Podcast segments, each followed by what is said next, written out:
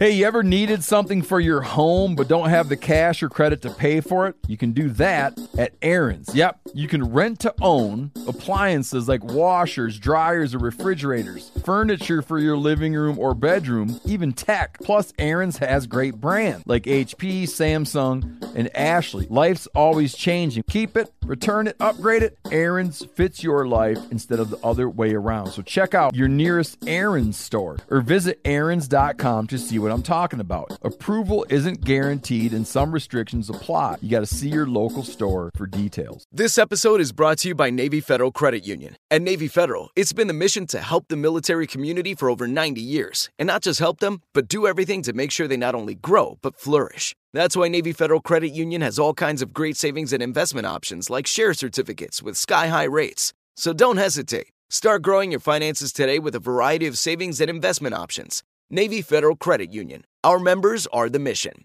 Savings products insured by NCUA. Investment products are not insured, not obligations of Navy Federal and may lose value. I've been telling you about how we are big fans of Tecovas boots. Heritage, tradition, quality, comfort, style, and service are some of the best features of Tecovas. But now, they also have a gift for our listeners. Tecovas will throw in one of their best selling trucker hats or ball caps free with a minimum purchase of $100 at tecovas.com. Just use code MeatEater at checkout. That's MeatEater at tecovas.com. T E C O V A S.com. Point your toes west, and again, free trucker hat or ball cap with a minimum purchase of $100. Tecovas.com.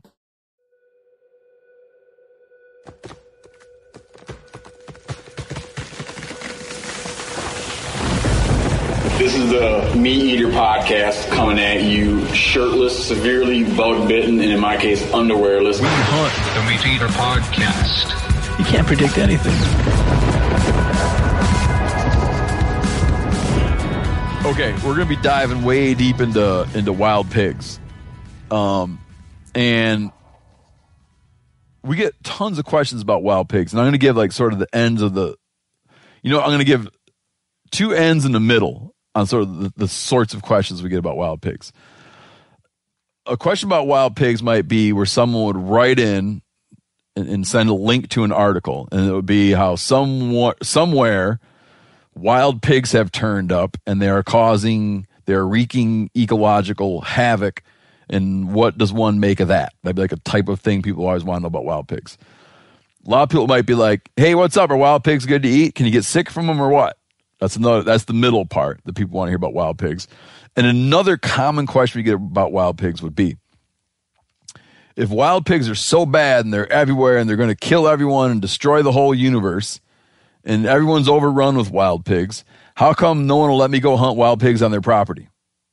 Like, wouldn't you think that if pigs are that bad, it wouldn't be so bad to have a stranger on your land hunting? But it seems that they're not quite that bad. So that's another question. And who's going to walk us through all of this? Not Janis Not me. it will be in part the the portions that he's comfortable with would be our guest Parker Hall. Now Parker Hall uh, can uh, uh, uh, two things, and you can do it however three things. You can do whatever order you want. Um, what do you do at work? Who do you work for? And then I would like to get a little bit into how did that happen. Okay. What do I do at work? I'm a professional email doer and meeting goer tour. Oh, really? Get out of here. We're gonna go get a new. I already know a whole mess of those. I know a whole mess of those people. Uh, I work for the U.S. Department of Agriculture, APHIS Wildlife Services. Um, so our mission is to provide federal leadership with human wildlife conflict. So that can range from any, feral swine or wild pigs. I have to call them feral swine. Um, That's what they tell you to yeah, call that's what they call them. That's what they told me. Wild pigs, feral swine, hogs, whatever.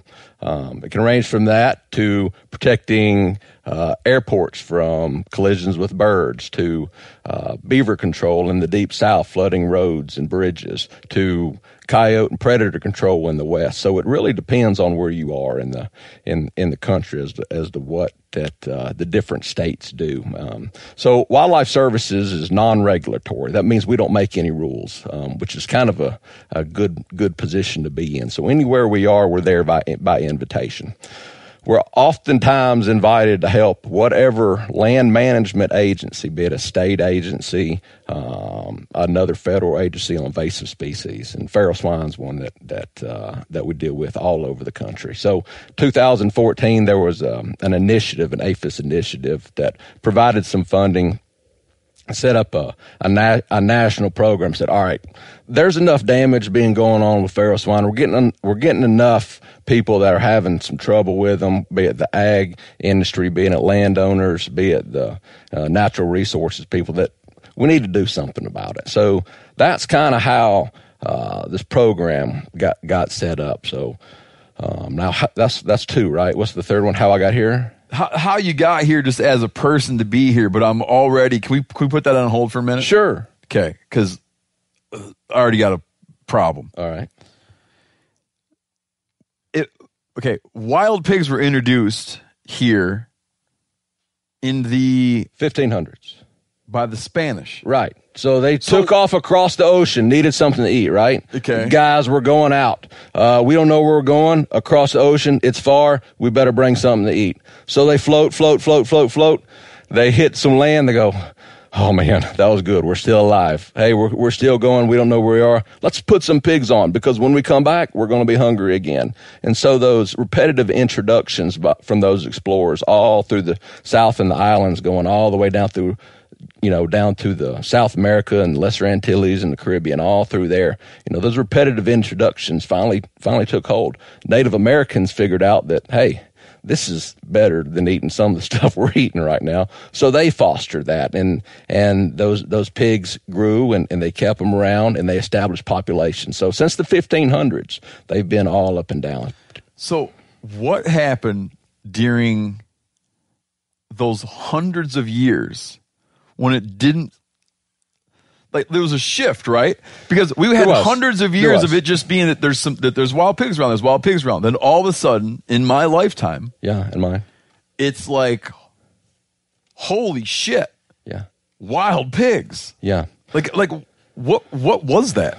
So um is it perception or is it real or is it it's reality so if you look at a, a, a natural expansion of any population be it be it wild pigs or or anything it's kind of like a balloon blowing up right you blow in the balloon it gets bigger bigger bigger and and the population spreads well that's not been the case with feral pigs. I mean, you guys are from Michigan, right? There's feral pigs in Michigan. They didn't get there from Florida uh, by chance. They got there in the back of a pickup truck. Yeah. Um, so it became, you know, uh, I grew up in Georgia hunting hogs. It was fun. It's a, it's a cultural thing in the deep south. A lot of people do it and uh, you know but it's been maintained particularly in the deep south uh, texas did california your father, did your father hunt wild oh, pigs oh yeah my whole family and they still do okay. yeah, um, of course they do um, but uh, I, I, think it got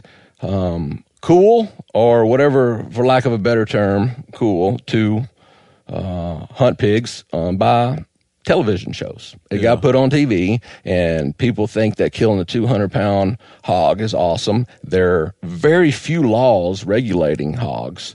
Um, you know, it differs by state, but they're all they're all a little bit confusing. Mm-hmm. Um, you know, it's easy to catch pigs.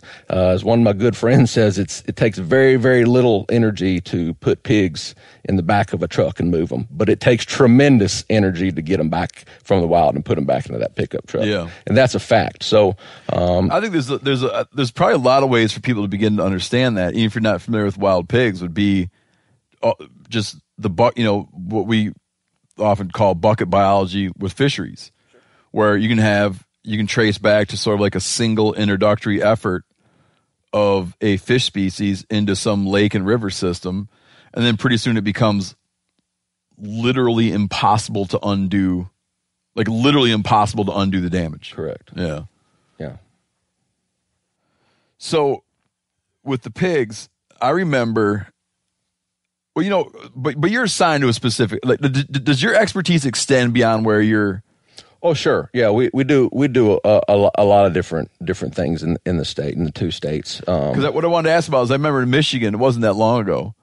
Michigan was putting up some trying to create some legislation around. Uh, obviously, you can't block people from transporting pigs because it's all the same species, right? Sus scrofa, Right? Correct. is the same thing you buy in a grocery store. Is it's all the same species, but all they were the trying to put some language around what types of pigs could be moved into the state. right. Can you explain that a little bit when, when you talk about that people are moving pigs, right? They're not moving barnyard varieties of pigs, or are they? Well, they're doing they're doing all all all, all of the above. Um, like, like you mentioned, it's all the same species. They can all interbreed. So um, Spanish pigs, like we talked about before, are the ones that were intro- introduced in the 1500s in the South. Um, those have there's been introductions from the Eurasian wild wild boar, the big hairy woolly ones that everybody thinks about, you know, that, that came over from Europe. And those were introduced into uh, New Hampshire, Vermont area and, and some in, in California, moved around. Um, people liked them for sport. I know the New Hampshire, Vermont ones were for brought in for hunting purposes. Yeah, right, right. But it's just hard to con- hard to contain them. Yeah, yeah. It, it, it's hard to contain them, and you know, there's there's been sales. Hey, you have some of those? You know, a guy comes in and goes, what, "What's it cost?" You know, sell me some of those. Well, nobody cares. He loads them up. Here's a hundred bucks or whatever it is, and and and moves them to uh, Idaho and turns them loose. You know, they're they're incredibly hardy. They're incredibly fecund. You know, 115 days or so. Um, they have a litter. Uh, go go a few weeks, get pregnant again. You know, they can have a couple litters a year. So um, it, they're super hardy. You know, they're they're they're the ultimate invasive species. Compare that to a deer who puts off between you know Yeah, yeah, One and two a year. yeah, year. one or two. Yeah, Now, I want I want to get back into the into the the, the long term story, but first I want to ask if this is true. People like to say they like to put this timeline around. If you take a domestic, like a domesticated domestic variety pig, and you turn it out, that the minute you turn it out, all of a sudden it grows big gigantic tusks and gets a woolly coat. yeah. No, that that's not. It, it depends on the species. Oh, not the species, but the. uh I don't know if it's a subspecies or whatever. You know, a pink pig that's that's grown for in a in a pig parlor is a little different than you know some of these heritage pigs or whatever. So there's a bunch of different flavors, if you will. But um, if turned loose over time, they do revert back pretty quick. It's not overnight. You, you know, we a, a lot of times when, when hogs get loose, um, we'll get reports. There's some there's some feral swine over there, and uh, they get hungry and go back to the feed bucket in two days. Okay. Uh, it, it, it, it, all of those in between, you know. Sometimes they go off, and if they have a litter, then then those pigs are generally pretty wary. Um, they're dealing with predators. So they're dealing fir- with those. that that- first wild born generation. yeah, that's right. Now you take a, a a feral hog and put him in the pen, and it doesn't take long for them to tame right down. Oh, is that right? Yeah, I mean, you know, in a couple weeks you start shaking the food bucket. You know, it starts approaching a little bit, and over time they'll tame right down as well. So you can you can re-domesticate them. You can. Yeah. All right, now I'm ready to go back and do what we were going to do a minute ago. Is uh, and you kind of alluded to it now. So you grew up hunting pigs. I did. Yeah, I grew up hunt, hunting and fishing. My dad was a USDA APHIS Wildlife Services employee for his career. Oh, is that So- right? Yeah. So. Oh, so you grew up. that's how I was kind of wondering. So you grew up kind of knowing that this is a thing a person could do. Yeah, of course. Yeah, I, I did. Um, but but I didn't have the aspirations to be a, a state director. I remember thinking as I was going through school, I graduated from the University of Georgia barely. Um, I I think I had a stellar two point two or three. Studying what? Mostly hog hunting at night and crappie fishing, but I did get a I did get a degree in in uh, in wildlife. So um, I remember thinking if I can ever make about thirty five or forty thousand dollars a year trapping beavers, I will have reached the pinnacle. So I started off as a beaver trapper in in Alabama, and I went through um, several years of that, and I did some Just doing private nuisance control. no, I was working as a as a as a specialist for USDA. Okay. Yeah, so it was en- entry level, and and that went on for several years, and I, I got into doing some invasive species work when I was I was down in the U.S. Virgin Islands doing work down there. Met my wife down there, and How were you catching the beavers? and and when When I was you, in when you were doing that, were you doing like conibear snare foothold, So the whole gamut. the whole thing. Yeah, All right. Yeah. I know, I know. Not those Hancock live traps. You guys were you guys were getting after him for real. Yeah, that's yeah. That's dudes from Michigan use those. Yeah. Never touched one. So yeah, did some uh, work in the in in the islands, and then um, uh, went to Florida. Did What kind of work in the islands? Uh, offshore eradication kind of stuff. You know, we did uh, rat eradications, uh, goat eradications to protect uh, threatened and endangered on species small islands? on small offshore islands. It's really neat, actually, when you remove um, a species like a rat or a goat. What the island does, you know, the smaller islands, man, they they bloom like a flower. You know, Really? right right back. You know, when you remove those invasives. Did So- you ever use the Judas strategy? Yes, and I still do. Can you explain that? Yeah. So if you remember your your your Bible stories, Judas was the one who betrayed Jesus, and and so that's where the term Judas animal comes from. So you take that animal capture. So in in, in feral swine, we'll take one and put a radio transmitter on on its neck or in its ear, um, capture it, turn it back loose, and it'll run back to the other, you know, sounders, which call a group of hogs. It'll go back to a sounder or, um, you know, other other pigs and, and it'll lead you to those. So it's real effective. It's really really effective, particularly in low densities. Okay. Yeah, yeah, Like When- where we are right now. yeah, yeah, It, it does good. Yeah, we use it a lot. So you you studied up on wildlife, went into doing beaver work, and then your career kind of took off. It did. It did. And then one day, um, someone springs on you that your jurisdiction is going to be. This, so this is how I, I was a state. I was a district supervisor in in South Florida and do invasive species. I, I really Did enjoyed. you work on the it. Burmese python? Yeah, we did work on the Burmese python a little bit. Yeah, And you hit all the big news story animals. Yeah, they're um, you know, they're they're difficult. That's a difficult problem. The snakes. Is it? Yeah. Do you think that they'll that there will ever be a solution, or is it just too hard to predict? You know, uh, they sent a man to the moon, so I, I don't know, but they. You know the thing about the, the invasive reptiles is, is, let's face it, they're not going to go past the freeze line for the most part. So you know they're they're confined to those habitats and those areas that, that are akin to, to how they evolved. You- Gotcha. You, know that. Yeah. So So we won't someday be talking about Burmese pythons in Michigan like we're talking about. I don't think so. I don't Yeah. think so. Until wintertime. I've been to Michigan in the wintertime and pythons won't do too well. Okay. Yeah. Yeah. So South Florida, and what other? What? And you probably worked on pigs in South Florida. I did. We, we did a lot of uh, pig work in, work in Florida. iguanas? Did iguanas. Yeah, sure did. In Florida, I, I did. We did some more rat eradications actually to protect next, nesting uh, shore bo- birds. Um, predator control on beaches for, for sea turtles was was a big one. Um, What's something that gets after sea turtle eggs? man, everything likes an egg, right? Um, raccoons are bad. Feral swine are are terrible on them. There's places where feral swine are out on the beach, saltwater beach. There are guys who their job is to stay on the beach all night long to make sure feral swine don't come out there and dig up sea turtle nests. and they're seeing some. Oh man, they're doing they're doing effective control and they're saving thousands and thousands and thousands of sea turtles. You I know- mean, one nest is wrecked by a hog. We've know? been on beaches down in in South America. We've been on beaches where all the turtle eggs have been dug up by jaguars. yeah, everything likes a turtle egg. Yeah. Ghost crabs, raccoons, armadillos, possums, foxes. So you you'll select a you guys would select a, a beach and just be like hands off. No, now remember, now remember we're um, we're non-regulatory, so we're th- there by the invitation of whatever Right. entity is So responsible for that beach. making that call. That's right. That's right. Yeah, Whatever entity has jurisdiction over that beach asks us to do that work. I understand. Yeah. So it's always coming from it's a, it's a it's a local ask, and you guys provide the expertise to to execute what they're hoping to Correct. accomplish. Correct. Okay. Yeah. So from South Florida, then what happens to you?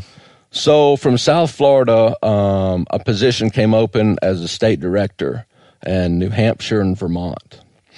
Now, like I said, I grew up in Georgia. I'd never been north of Tennessee, hardly.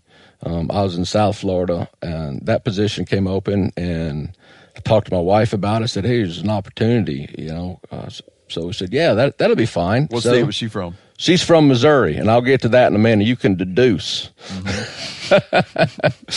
but uh, went up to, um, uh, got selected for that position, and had uh, a wonderful experience in New Hampshire, Vermont, um, working on all all sorts of different critters. Like what up there?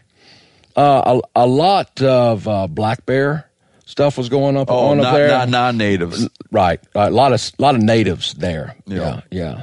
Did some moose work. You know, it's it was uh for for a Georgia boy, it was a really neat experience. And then the um, And the black bears would get in trouble with orchards. egg. yeah, the whole thing, honey Yeah, production. right down in the you know it's a it's a big tourist economy in the summertime. It's gorgeous in New Hampshire and Vermont, and the you know the black bears down there following tourists around eating donuts, and you know the whole. So you thing. guys do a lot of relocations. There, Yeah, we do. Yeah, a lot of relocations there. Yeah, Okay. yeah. What else? Did did you get involved with any fish anywhere? No, no, not a fish guy. There's, there's Other people- than I like to. are there fish. wildlife services people who mess with fish? There are wildlife services people that, um, yes, that do invasive uh, fish work. I think there's one state uh, out west that does. I, I'm I'm not quite sure, but uh, as a general rule, we don't do. That's that's left to the fisheries biologists. Fish are a whole different Okay. thing, you know, under the water, and those guys can do math good. Yeah. Yeah. The fisheries guys. Yeah, yeah. What was the common moose conflict?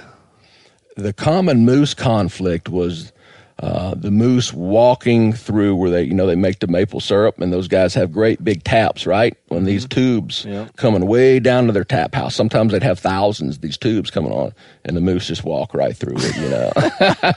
Really? yeah, yeah, oh, yeah. And they're like, you know, it's the middle of middle of saps running, and those guys are freaking out, man. All their taps just got yanked off. So, um, you know, it, it, it was interesting, particularly for me. Doesn't know anything about moose, you know, so it was an educational experience. Yeah. man. I can imagine. yeah, it was a good time. So then from there, From there, uh, the Missouri State Director, Missouri Iowa State Director position um, came available, and my wife said, "Guess what, big boy?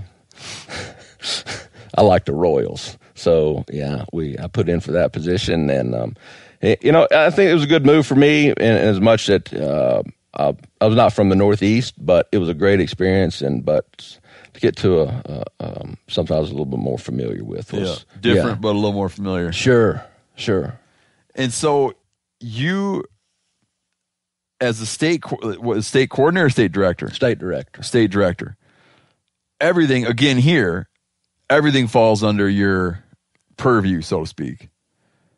But you guys are particularly focused or paying a lot of attention on wild pigs, or is that just a small part of the?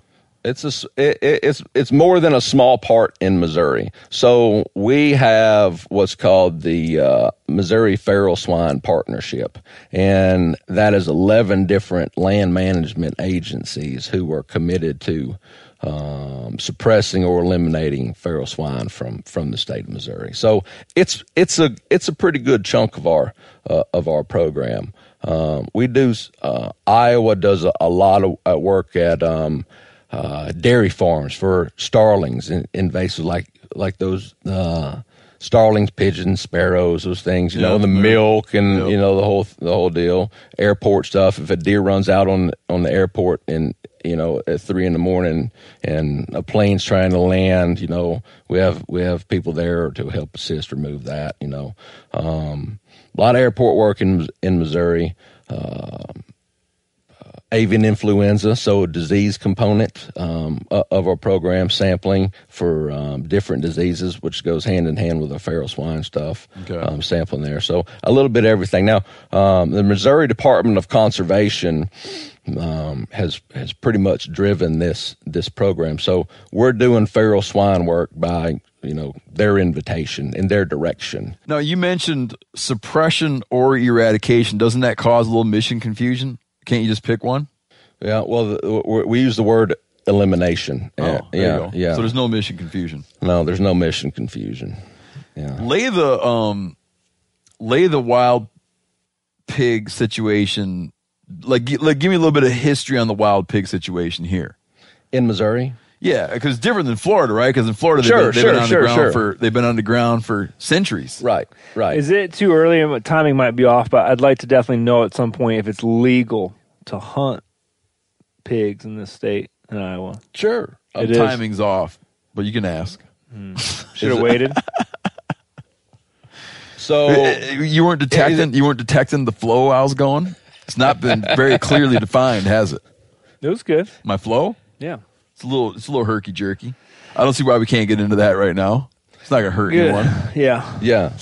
So it's yeah, it's completely legal to to hunt feral swine in, in Missouri. Where it is illegal to hunt feral swine is on uh, Missouri Department of Conservation lands. It's it's illegal on uh, Fort Leonard Wood. It's illegal on Army Corps of Engineers um, land. But on private land, um, right now in the Mark Twain National Forest, it's legal to hunt feral swine.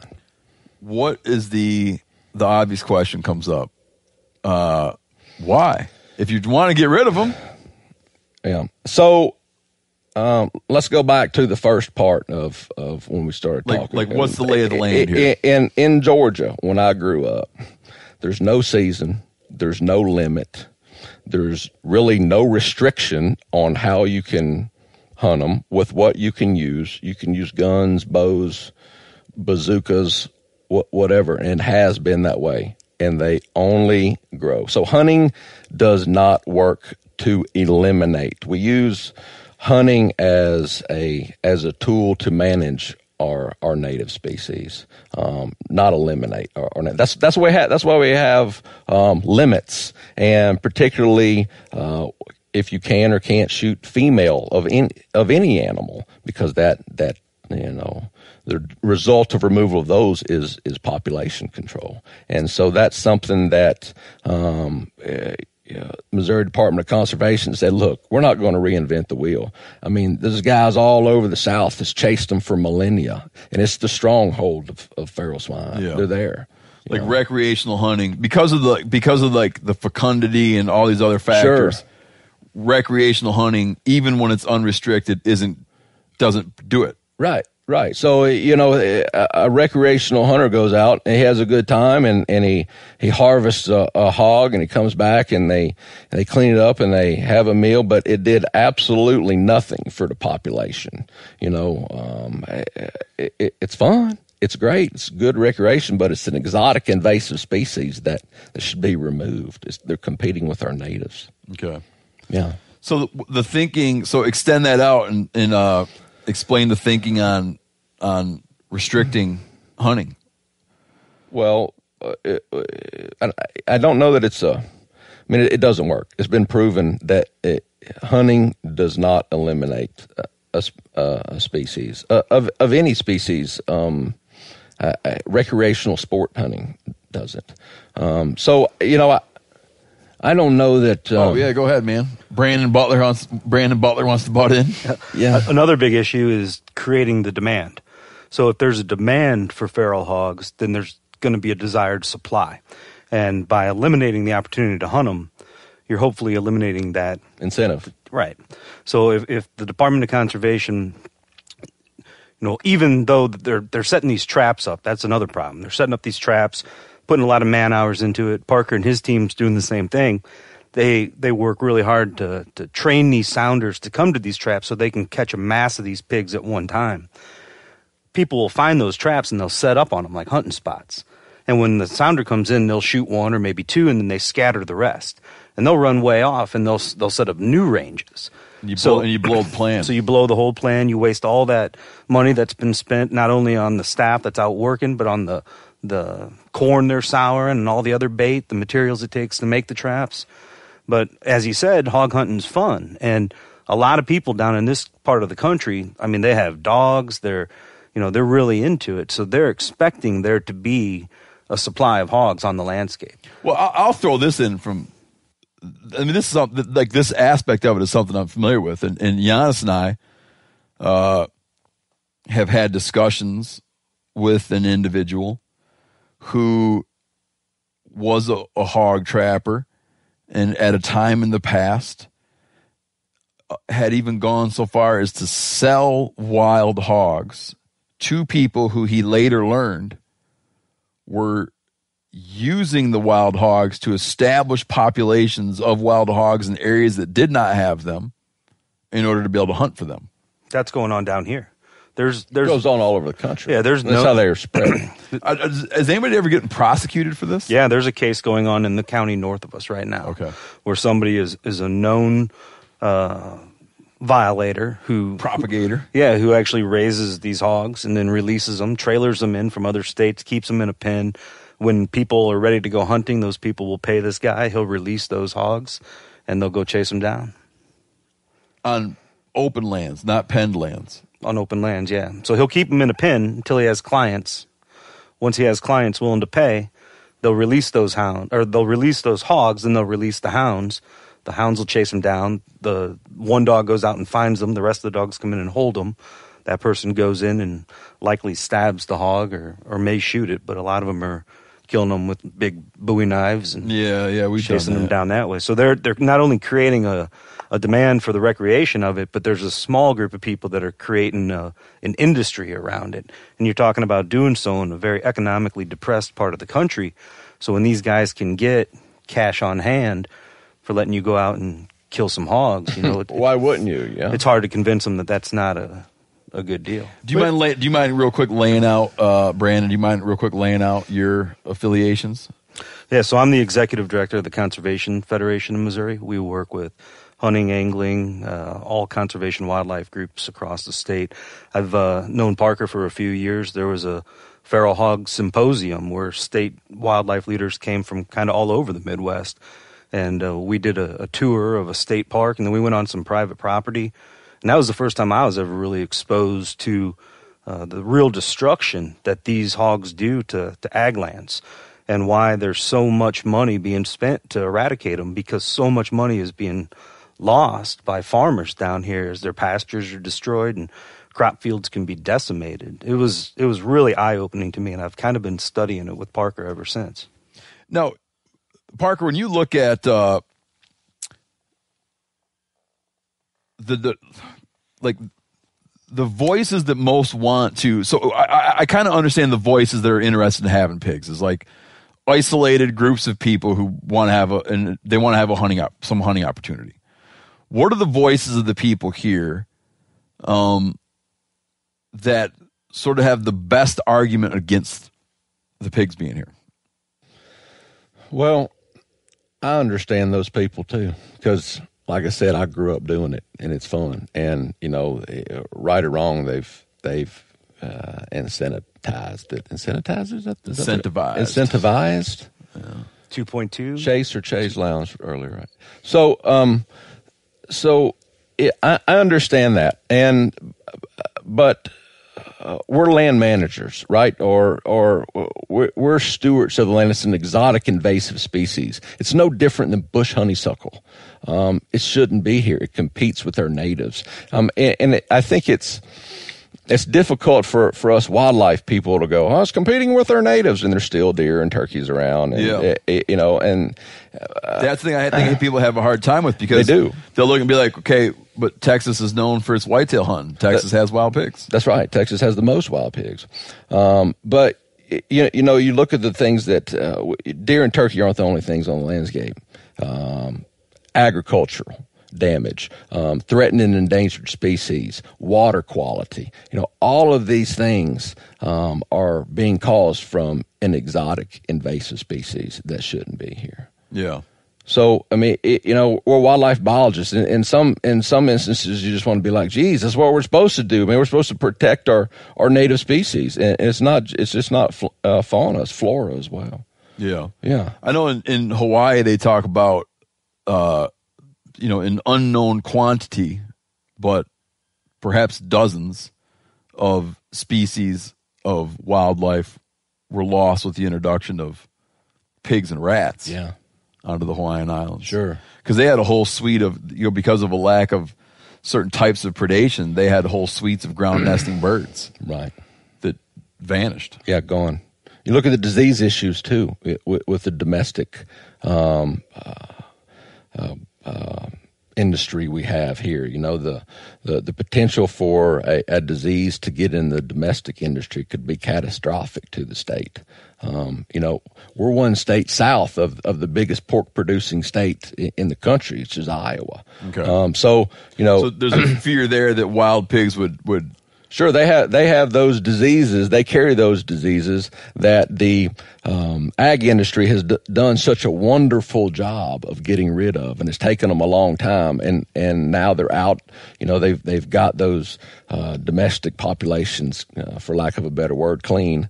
And um, you, you know, reintroducing some of those diseases could be uh, a real setback financially, as Yeah. you know, for for consumers as well as producers. What's funny there, and I don't, I don't, I'm, I don't expect you to comment on this unless you want to.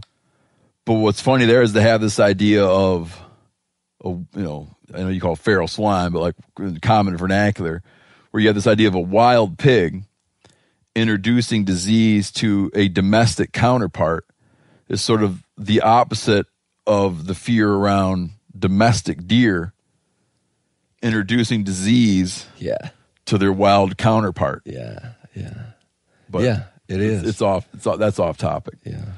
Well, we've kind of breezed over like the problems, you know, that the pigs do and how and why. But can we just get into that a little bit more? Like you talk, like you're like water, water quality, but what exactly do they do to diminish water quality, and what are they doing to, you know, kill all these uh, crops for all these farmers?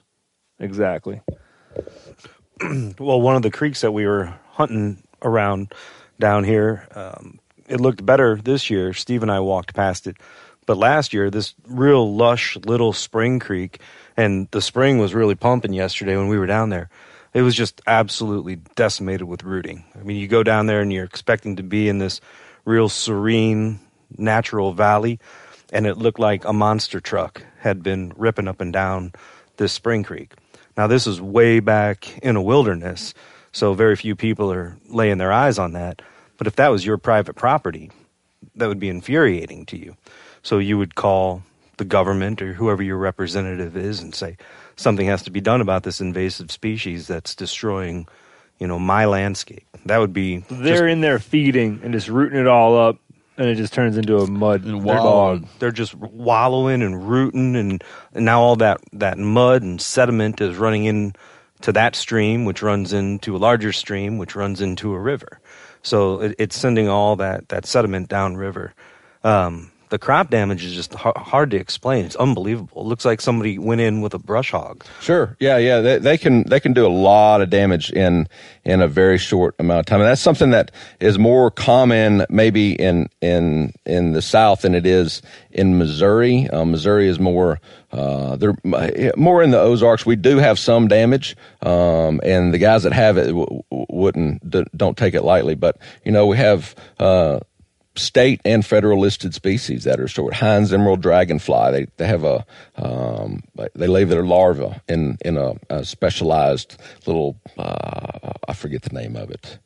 Uh, I don't know. It's an eco term, you know. But the hogs go through and, and root up and, and eat the larva, and, and they don't reproduce.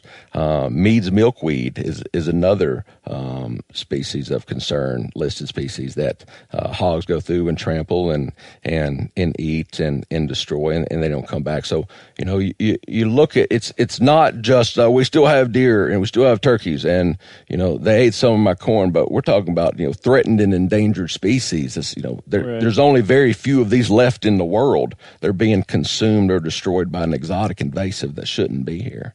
You know, I don't know if the, you, you, you know, if a Hine's Emerald Dragonfly flying around this room, I don't know if I could identify it, but I know that, you know, it's an, it's a, a species that once they're gone, they're gone. Um, and, and that's being, and that's, uh, happening because of because of these feral swine, and uh, that's an example I use. It's you know whether it's sea turtles or or uh, shorebirds or, or or whatever. You know we we have an uh, exotic doing damage and removing uh, federally and state listed listed species. So how many how many feral pigs? Well, let's let's take it this way. How far back in time would you need to go to when there were probably no feral pigs in in this state? in in Missouri. So um, I wasn't here then, but they're relatively new. If you went back 15 years, I don't know that you could find too many people. You guys might know this better than me, but but you couldn't find too many people that knew where where a, a, a feral hog was. You go back 20 years, they're very very rare. You know, they, they were brought in, and just like I said, they're incredibly fecund, and you guys see the terrain we're in. Man, you turn some pigs back here, they go undetected for forever. Gotcha. So this is a pretty, this is like a a fairly new issue here. Oh, absolutely. And how many? Is there an estimate on how many there are? No. we're doing some work on, on on that now, but there is not an estimate. Well, how about you put it this way? How many of you guys caught and killed? So the last year, um, we caught and killed just over six thousand five hundred in this state? in the state.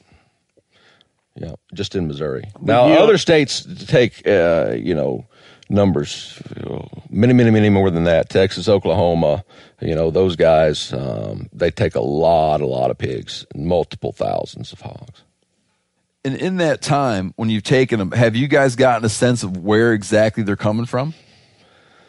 Well, we know we know where they are, um, and, and as much as it's, it's a relatively new, you say 15 years, it's a relatively new problem. Uh, the Missouri Department of Conservation has really rolled up its sleeves and got to work and asked their biologists and their people in the field and done a lot of work. And we know, or we feel like we have a pretty good handle on on where those uh, populations are. And it's it, it looks like a it's it's not a blob, of course, like natural. It, looks like a zebra or a checkerboard, or, or, or it's, it's it's patchwork. Um, and so Across the entire state. across the entire state, mostly in the southern half, and mostly in the Ozarks, and mostly on public land. really? Yeah, of course. Why do you think that is? I have no idea why. Because people can hunt it. Really? And so if you were to turn, if you had a truckload of pigs and your neighbor is a guy you don't get along with, you know he's not going to let you hunt those pigs in the back of your truck on his place. You're going to turn them loose on his place? Yeah. Of course not. You're going to go where I say yeah, I mean no. yeah, right. You're going to go where you can hunt them. So if you lay if you lay the map of where feral swine um, are in Missouri over public ground, it almost marries up perfectly. No kidding. Yeah. I thought it was real interesting when I was showing Parker uh, yesterday pictures of the, the feral hogs I got on my property. He's like, "Well, that's a Springfield hog," and I mean they they've got it drilled Yeah, down. but your to property is like up against a large chunk of public property. one of the the one of the largest contiguous pieces of public property in Missouri. Yeah. So they're definitely getting released back in there, but he's able to tell you like distinctly where this hog has been shipped in from and where this hog has been. Well, I mean, I got a, I know they look a little different in different parts of the state, and and so, yeah, I, I don't know that I would go as far as to know I know exactly where they're from, but yeah, but they they are they differ um, depending on where you grab them from from you know different parts of the state and different parts of the country they look uh, completely different. So, you know, it's uh, So, so the, the, they're not homogenized. Meaning, No. there's like different ones that have different backgrounds. Sure. people got them from different places and cut them loose. Sure. And and something that um, people do a lot of times is they introduce domestics into those uh, wild or feral populations to increase the size, body size. Okay. Um, you know, so for That's for how hunting Ho- purposes. How Hogzilla came around. Well, some of those, I remember one of those giant pigs that turns up like a hogzilla. I don't know, if like the it was like not the original one, but one of these giant pigs that turns up where a guy supposedly killed some stomp or wild pig. A few days later, a guy comes out with photographs of this thing standing in the back of the truck because he sold it to the guy. of course, yeah, He's like, "That's not a wild pig. That's old Stella," yeah. and provides photo documentation on it. You get if you get 250, 300 pounds, that's a serious wild hog. That's a big one. You know, And they- they're, For they're- wild-born right, wild hog. right? Yeah. I mean, they're they're not eating they're not eating corn from from the bucket. You know, they're they're eating acorns and and whatever else they can get down in in out in the woods. So you know, 250, 300 pounds is a great big one. Now they get bigger, but you know that's that's a great big adult. So I want to get into talking about the process of um, how it all works. Meaning, you identify a here, here's a new blip on the map. Okay, you Right. identify a population of these things. Right. How does it come to your attention? Okay, how do you verify the presence? And then what are the steps that take as as you sort of walk through like, wow, now we got a new gang of pigs we got to deal with. All right, that's kind of a that's a that's kind of a two part question. Number one, um, how do we deal with the the new populations? What do we do? So, um, like I said, the Missouri Department of Conservation, uh, Mark Twain National Forest Army Corps engineers. We have a group of eleven land management agencies that are all out on this on these public public lands. Now, public lands and private lands, we differentiate. We do not go on anybody's land that does not invite us. So people, so farmers or people who who have feral swine or wild hogs, they want help, they give us a shout, right? So. Uh, so you can't go even you can't go on someone's land the same way you'd be able to go onto their land for you know emergency purposes or anything like no way no way. Really? No no we can't trespass. We have a we have a form that we have to get them to sign that lets us uh, be on their property. Yeah i mean that, that that's good obviously. It's not surprising me but i mean i know that there are certain things like if you're cooking up some meth on your land for instance yeah. people can go on there and get that. Wildlife services can't because we're non-regulatory. Yeah. So um so we so have that's got to at times. We ha- not that I'm not. I know that you don't set the policy, but that that at times has to be really problematic. It, and it always will be. So if you're trying to do a, an eradication, there, there's three things that have to happen, right? You have to have a, a, a control that works, right? You're you have to have something that gets rid of whatever you're trying to get rid of. If you're doing rats, you have to have a toxicant that kills them, right? And it has to be effective. Number two, every individual has to be exposed to said control measure, right? And number three, you have to have 100%. Uh, no, that was number two. Number two, everybody's got to get exposed, which is the problem. And, and number three, you can't have any immigration in from, from outside sources. So if we get rid of all the, all the pigs in southern Missouri and somebody brings them back in, well, by God, we start over. So yeah. those, those three things have That's to why it seems like eradication can happen on small islands. Right. Successfully, right. but it doesn't happen on large land masses.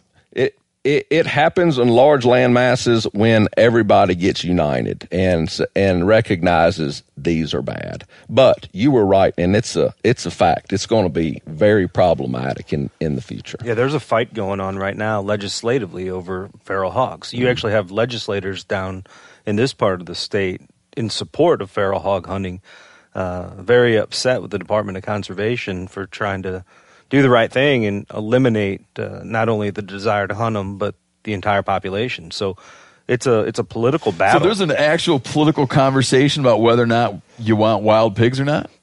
The only reason you can hunt wild pigs on uh, the Mark Twain National Forest right now is because a certain politician has threatened, you know, retribution if it were to be stopped. Gotcha.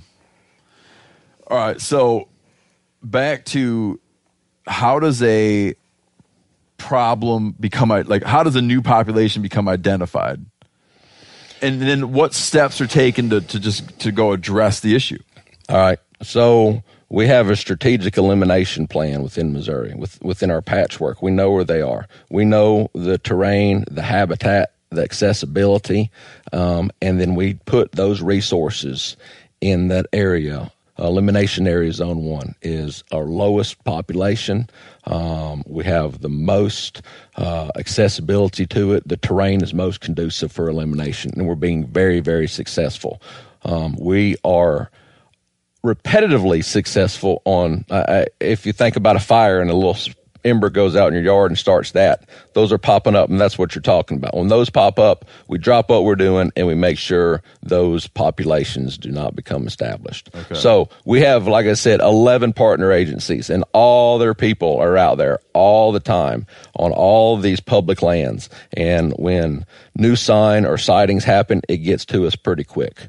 Um, and we've been very successful at, at, at, suppressing those those new populations. Like you'll look and there's a new blip on the map that takes priority over some established population that you've been struggling it against. It does, yeah. And and what will you guys do? Like, how do you go in and even begin? Well, it's I mean it's a it's a once we get land access, it's it's no different than than any other the control worker do. We set up cameras, look at the sign, put out bait, get them on bait, and trap them and remove them as quick as we can. So you use trail cameras to try to verify the presence. Yeah, we use trail cameras, and you know, the thing about pigs is you, you kind of know when they're there. You know, they Really? make such a mess, and you know they're, they're rooting and, and tracks and rubbing on trees. It's it's not hard to, to figure out when they're there. And you know, something we use the trail cameras ever, for. Do you ever identify a population of like one? Oh yeah, all all the time. Really? Oh yeah, yeah. And you can come in. Someone could be like, "Hey, I saw a wild pig," and you can go in, and usually you're like a good enough tracker or whatever that someone could go in there and be like, "Yeah, it's true." There's no. I'm not that good. There, it's a pig. You dump out corn and they come to it. That's how you verify them. Sure. Yeah. Or that's a way to do it. Right. Yeah. This episode is brought to you by Navy Federal Credit Union. At Navy Federal, it's been the mission to help the military community for over 90 years. And not just help them, but do everything to make sure they not only grow, but flourish. That's why Navy Federal Credit Union has all kinds of great savings and investment options like share certificates with sky high rates. So don't hesitate. Start growing your finances today with a variety of savings and investment options. Navy Federal Credit Union. Our members are the mission. Savings products insured by NCUA. Investment products are not insured, not obligations of Navy Federal and may lose value. Hey, you ever needed something for your home but don't have the cash or credit to pay for it? Let's chat about how to get what you need when you need it. You can do that at Aaron's. Yep, you can rent to own appliances like washers, dryers, or refrigerators, furniture for your living room or bedroom, even tech like computers and gaming systems. Plus, Aaron's has great brands like HP, Samsung, and Ashley, and you can pay a little at a time until it's yours forever. Here's the cool part. Say you're renting a 65 inch smart TV and decide you don't want it anymore. At Aaron's, you can return it at any time. Or maybe you want to downsize to a 55 inch or upgrade to an 86 inch. You can do that too. Return it, then take home something new. Life's always changing. With Aaron's, your stuff can change right along with it. Keep it, return it, upgrade it.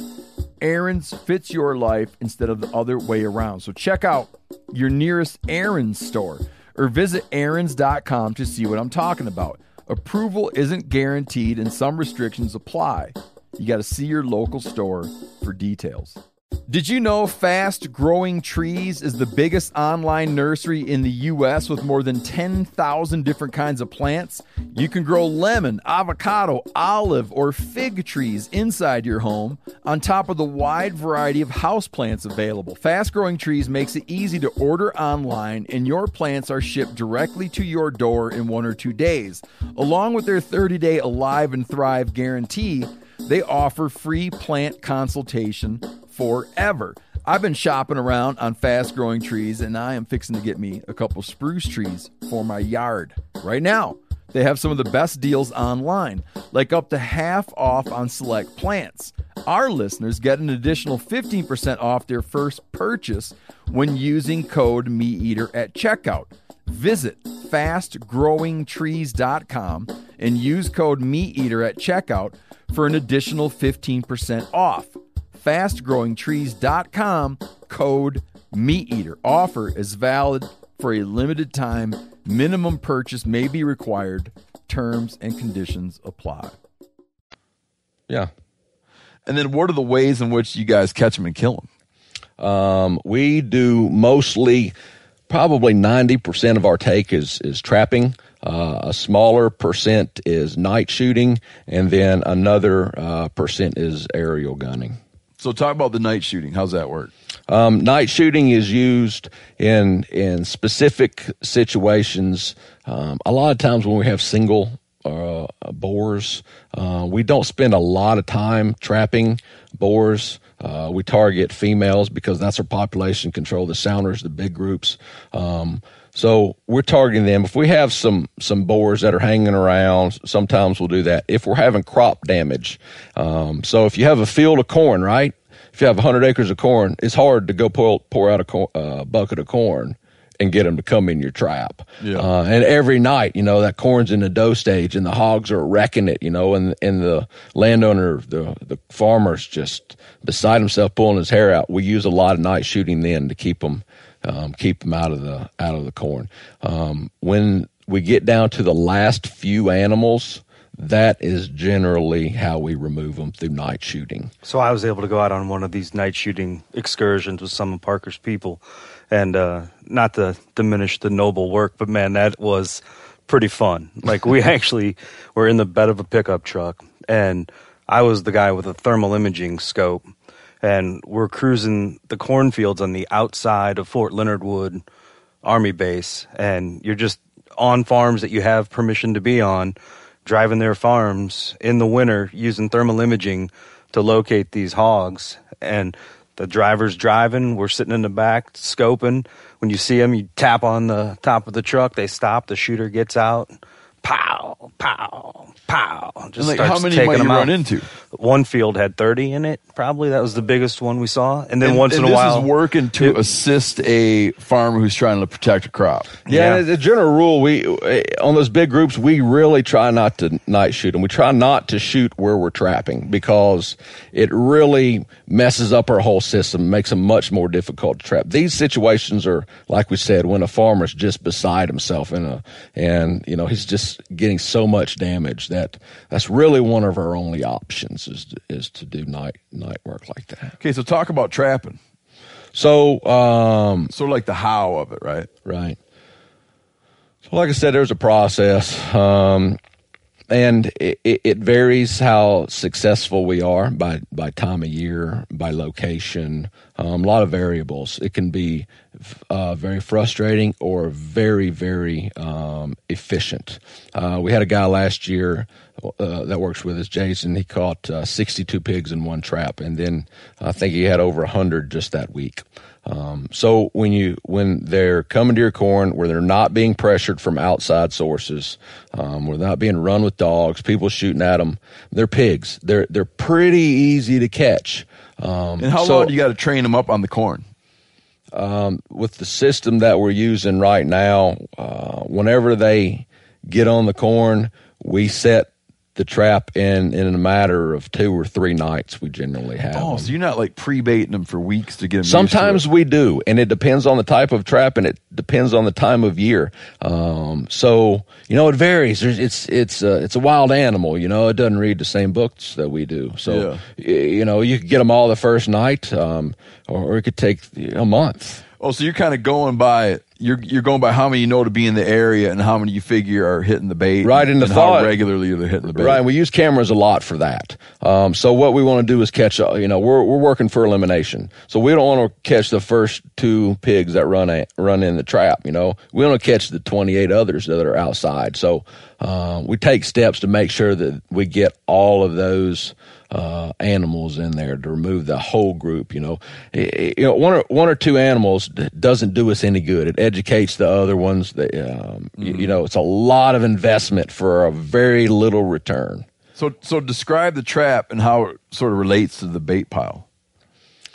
Well, I, I, I'm going to get in trouble for this because each trapper is very specific about how he likes it, as you can imagine. I can imagine. But the, the long and short of it um, is we use a, a round corral trap. Okay. Um, with a with a drop door in the front, we use a round corral trap that's elevated off the ground. Um, we use Where the whole corral is the whole corral. Yeah. And what's the diameter on that thing? uh, five 16 foot panels, four 16 foot panels. So whatever the math works out of that is pretty big. Um, you know, there's A all, 16 by 16 corral. yeah, yeah. Um, we use some commercially made ones. You're Um, suspending it on what? uh, it's a, it's a, it's r- real hard to explain without. There's there's a cardinal pole that goes in the in the middle and some arms that go out and a slide that goes up and down. It's kind of a reverse. So it looks kinda like an umbrella Pulley, yeah, um, umbrella type mechanism. And they'll walk in under the bar of the suspended trap. It's really neat. You know, the Noble Foundation uh, developed a trap uh, called the Boar Buster, and we use it a lot. And it's um, it's really effective. And I don't know, but somebody needs to do a study. I, I, it's, not that hogs don't look up, but they if they can see through something, I think uh, they they go in they go in a lot faster than they do like a, a regular door, uh, six eight foot wide door. I don't know if they don't like going through it or what, but the thing this the um, guys that came up with the, with that uh, technology, man, they they revolutionized um, uh, hog trapping as far as getting hogs to go underneath. Started out uh, years ago, I think, with the drop nets. You, you, Yeah. you remember those? Yeah. Same concept. Um, this is just uh, just just a hog trap and a metal hog trap that drops down, and and so you know it just varies. You know, sometimes a regular door they'll run right in. You just it, it, it it's variable. So so the drop trap, are they monitoring it through some kind of camera? Right. So um, the commercial ones are monitored through some kind of camera. Ours are not because, as you can tell this week by your cell phone, they're absolutely useless. You might as well throw it in the river out here. No cell service whatsoever. So Okay. ours are triggered uh, manually by by a hog. And you know, as in, as interesting, we we came up with all different. Um, sort of trigger mechanisms and, and different ways of doing it to try to maximize our, our catch. And, and uh, one of the guys that, that worked, uh, work with us now said, Hey guys, let's, let's put the, um, the trigger, the height of the biggest pig that we have on camera instead of right down on the ground. Oh, there you go. Yeah. And, you know, we kind of looked at each other like, well, we haven't been doing that for 10 years, you know? So uh, the first one's in, just like anything, you know, the young dumb ones run right in, you know, the smaller animals, and generally the last animal to go in is the mo- the biggest, most mature, and so the goal is to have that animal inside, and, and generally when that animal's inside, then all the rest of them are caught. Yeah, So how many did someone get in one trap? sixty-two. I think 62 inside a a- 16 by 16 box. they were packed in. Yeah. Did it get them all? Some uh, had to have scored I it got out, every one of them. It was yeah, it was super neat. and that was it. And it might have been 68, but I think it was 62. Yeah. That was it. Gone. I mean, 62 pigs gone, you know, in three nights, one guy. What does, what does, what would it take to do that with dogs, with stand hunting, with sport hunting? I mean, it's, it's, that's how You're not you- going to get there. you're not, never. Uh-uh. Yeah, I see what you're saying now. Explain the other kind of trap, the corral trap that's not suspended. Just got trap doors. Sure, just trapdoors, and there's all different uh, different styles, and and, the, and they all work, you know, their own in their own uh, uh, way, and you know, some are very effective, and and some of them not so much. You know, there's a whole nother other discussion on the trapdoor. Some some guys are super.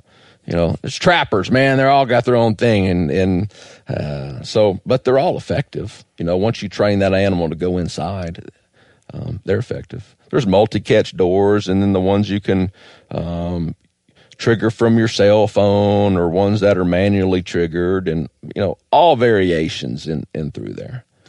When does aerial gunning come into play? Because that's got to be expensive. Well, aer- aerial gunning comes into play um, in Missouri. In in other areas, they do a lot more of it, but the terrain's a lot better for it than than in the Ozarks. You know, um, aerial gunning comes into play when we're trying to protect a uh, very remote area. Um, you know, as you can imagine, getting some traps way back in some of these areas. We also use aerial gunning for the last few animals, um, particularly if trap shy ones or ones we can't find. We'll use that helicopter um, to do that. We we did it most recently um, down in southeast Missouri when the when the water came up, and when the water comes up and the river floods and all the um, pigs get on the levee systems, you can be very, very effective. Oh. um, so you pick, point. yeah, you pick and choose. And we also use aerial gunning, not just aerial gunning, but aerial surveillance. So when you're thinking about elimination, you have to detect everybody. So we know we may have some pigs in this area. We're not sure. So you can go up and look down in the wintertime and see if there's fresh rooting and, or not. Like, hey, we, we flew this whole area and there's no fresh rooting. It would have taken us months to scout it out by by ground, you know, or by foot. So it's used for other things other than than just aerial control. So where, like, take a place like where we're sitting right now. Right. There's pigs up there. Yeah. I think we uh we took a picture of a track today. So where is it on the list, right? Like like where is this spot? How do you got how would you typify this location we are? We're in a big chunk of public land Right. in uh the Ozarks. So we're an elimination it's area. pretty it's pretty heavily roaded up. Yeah. There's a lot of recreation that goes on. Um it's it's bordered by small farms and recreational properties. And there's some number of wild pigs out there. It- are- so is this spot like on hold, or is it like on monitoring, or is it active control? It's active control. So this is elimination area zone four, I, I think. So elimination area zone four calls for uh, X number of people. I'd have to look in the in the plan, but um, there's guys in this zone that that are working this area nonstop. Uh, this is one of our uh, areas where we take the most. Uh, Iron and Reynolds County. so you have trappers that are working here now. oh yeah, yeah, all, yeah, all all through this area. Sure, Okay, yeah. and they're using all these different things that you've laid out. Where we where we were talking about that creek, there's a trap down there. Oh, a government trap. Yeah. Oh, okay. When you talk about someone trapping, I thought when you mentioned that, I pictured that someone wanted to catch that pig to bring it to eat it or move it somewhere or whatever. I got you. So that was like a removal plan Yeah. because it's clean now. Yep. Yeah. Um, you mentioned to me some work on some some work that's been done on the disease vector issue Sure. and how it might apply to people. All right. Can you sketch out some of the because because it's a thing people say, right? Oh, pigs are full of diseases. Sure. Um, like like what? Trichinosis. You mentioned you got a dose of that, right? Yeah. Yeah. They have trichinosis. Um, they have pseudorabies. People can't get pseudorabies, but your your dog can get pseudorabies, and you hear about that happening uh, uh, a lot. Brucellosis. People can get brucellosis. And cattle can get brucellosis. Bru- Cattle can get can, brucellosis. can brucellosis move from a pig to a cow? Do you know? Um, I think there's brucel, brucellosis, uh, suis, and brucellosis um, for the bovines, and I'm not sure the veterinarian guys explain it to me, and and um, I don't follow it so much, but I know um, that you that I don't know if the suis, maybe the suis can go to the cows, but it can't be passed on or something like But that. But it could definitely go to the domestic pigs. yeah. That's probably one of the Sure. ones they would like Sure. to not get into the Eh, right. food, into the food system. Right, and, and so those guys are all the the ag industry's always testing their their herds, right? And they're always clean, clean, clean, clean. And if they get a positive, that that whole thing gets quarantined Yeah. and and transport, you know, stops whether it's in state, out of state, whatever the the regs are, you know, transport stops. So Yeah, so so for listeners, if you if you follow how every year you'll hear a big story about um, people fighting over whether bison that are leaving Yellowstone National Park. Um, the issue there comes down to this thing we're talking about with brucellosis. Depending on who you ask, I'll actually lay this whole thing out real quick as much as I can. So when the snows pile up in the late winter, you'll have buffalo migrate out of Yellowstone National Park. And they'll come out into various private lands, national forest lands, and, and go about their business. Um, there's a fear that these animals will re will will reintroduce a Eurasian cattle disease back to cattle. So cattle that were brought here to the US had a disease called brucellosis. Brucellosis was passed to buffalo. And there's infections in the park. But then in the meantime, they eradicated it from domestic cows. So now the cattle producers in Wyoming and Montana enjoy what's called brucellosis free status.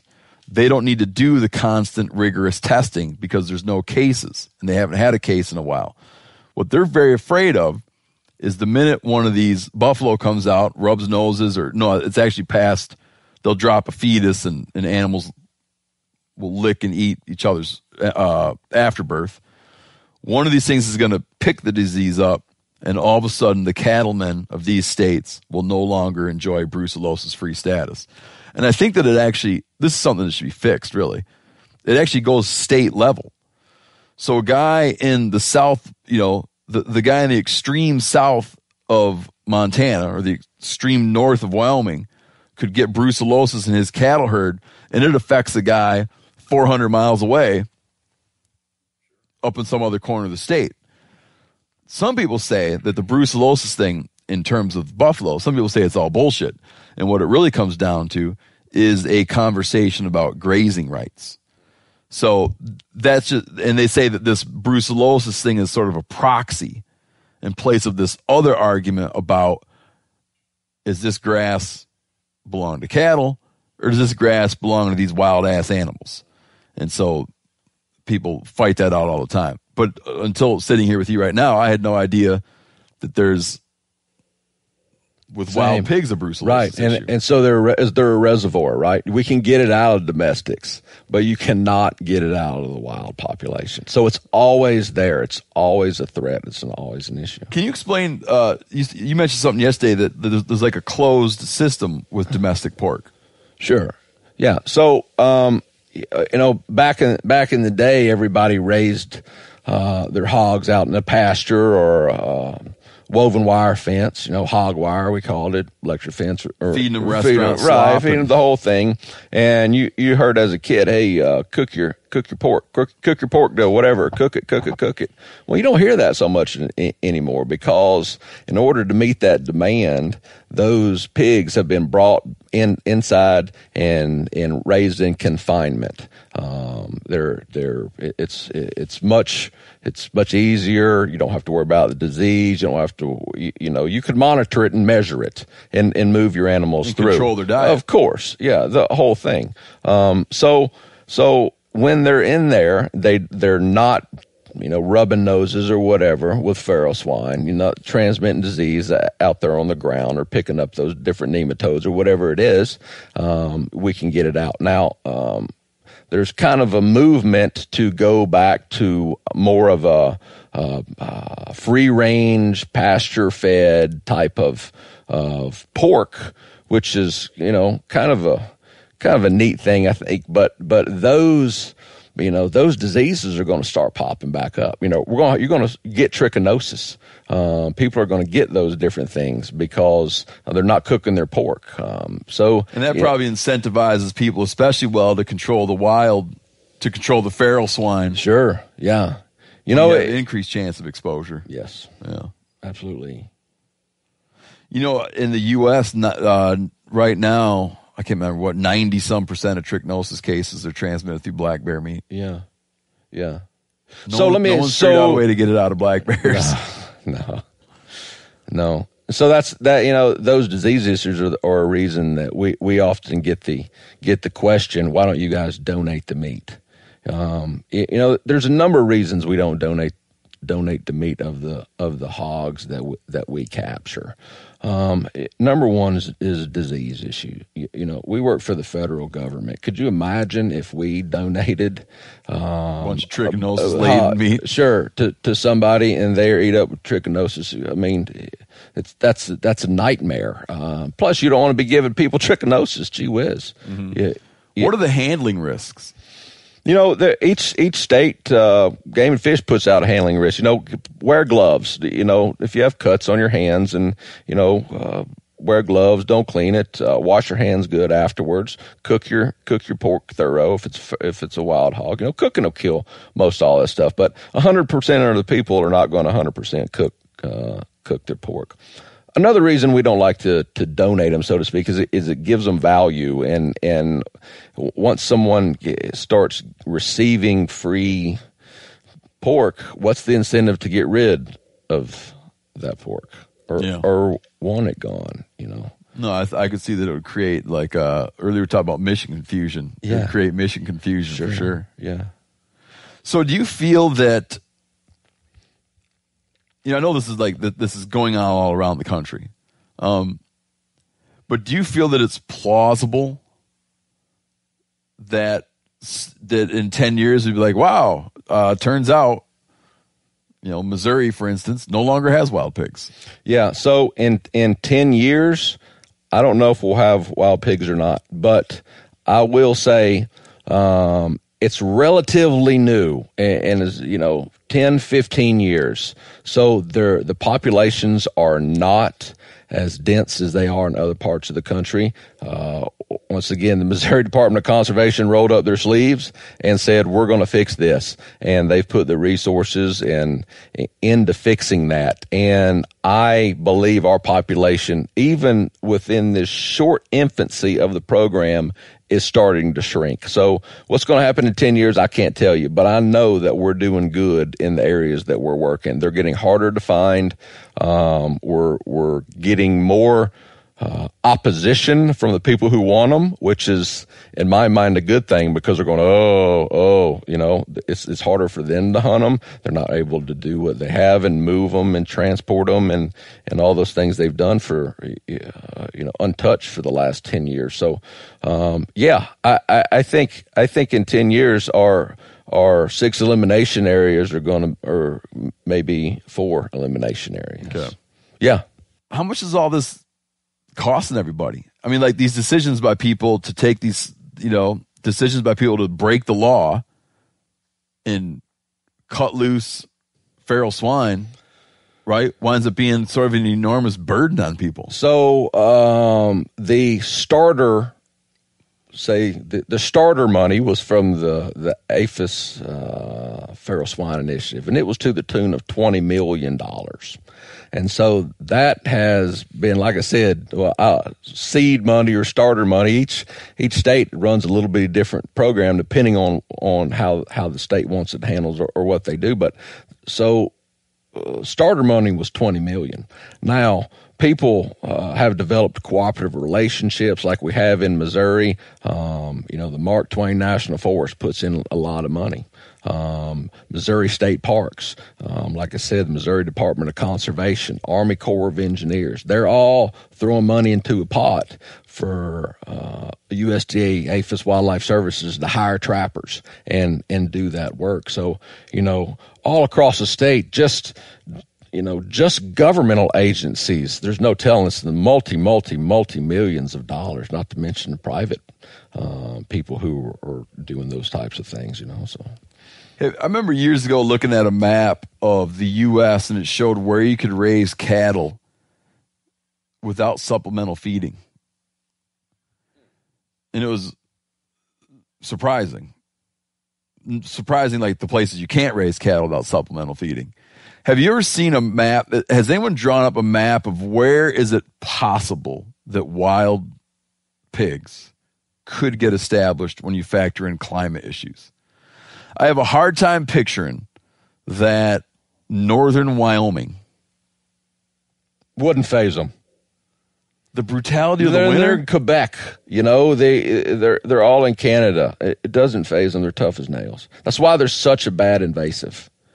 Yeah, wouldn't faze them.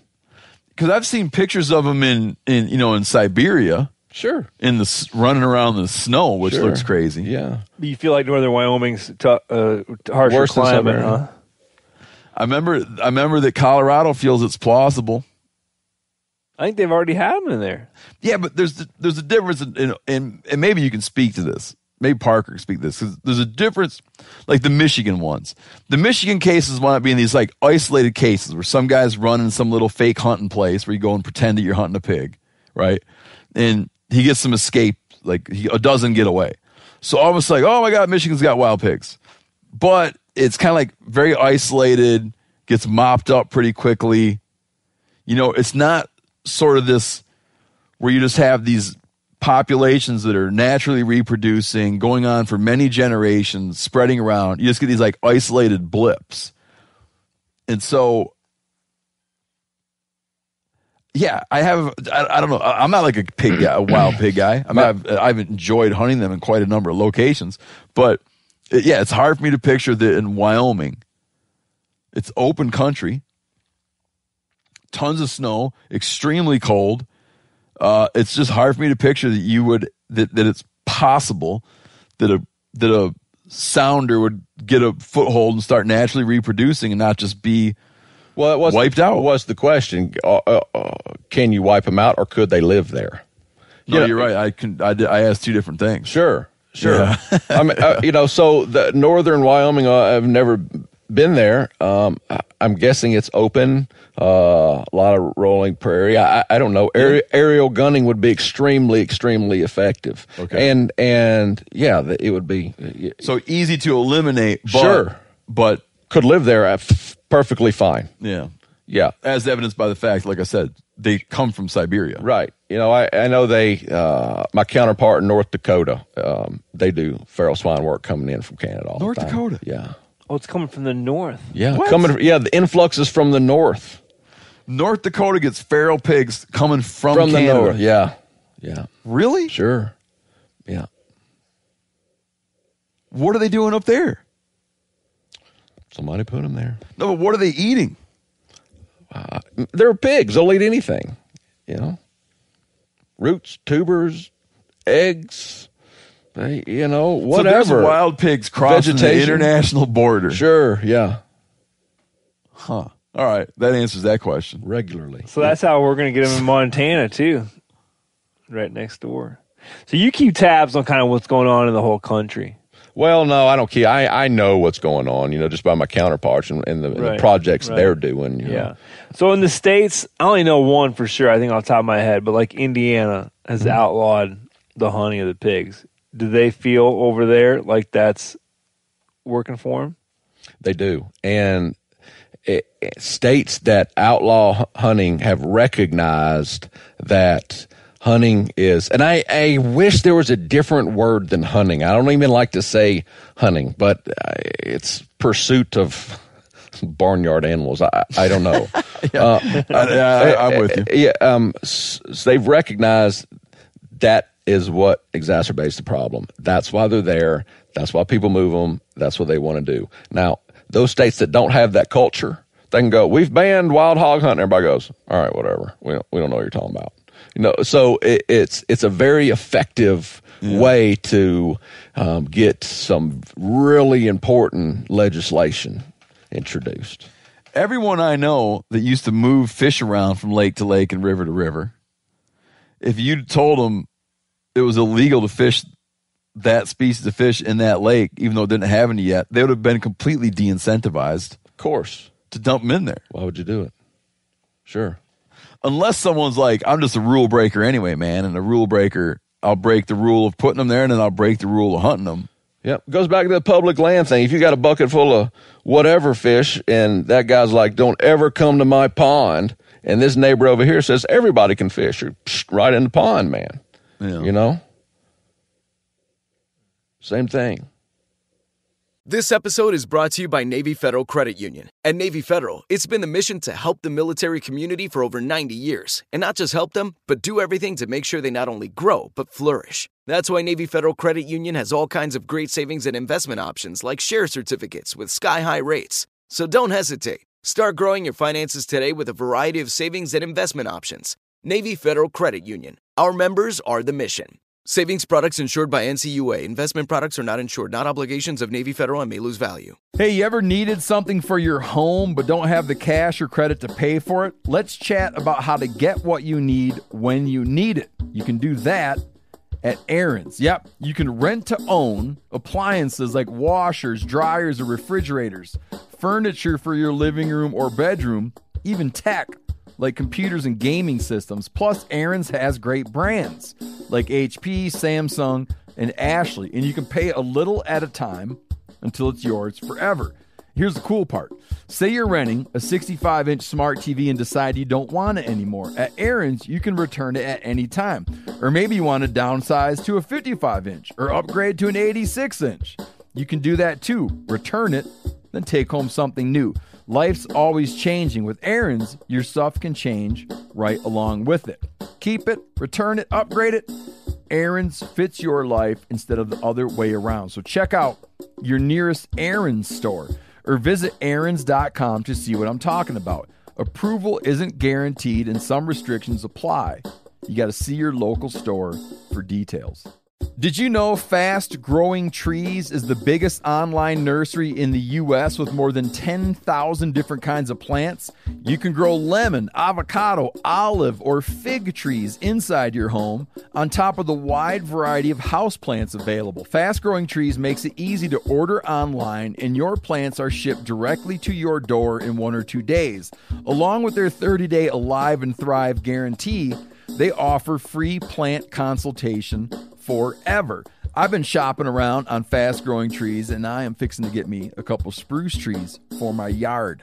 Right now, they have some of the best deals online, like up to half off on select plants. Our listeners get an additional 15% off their first purchase when using code MeatEater at checkout. Visit fastgrowingtrees.com and use code MeatEater at checkout for an additional 15% off.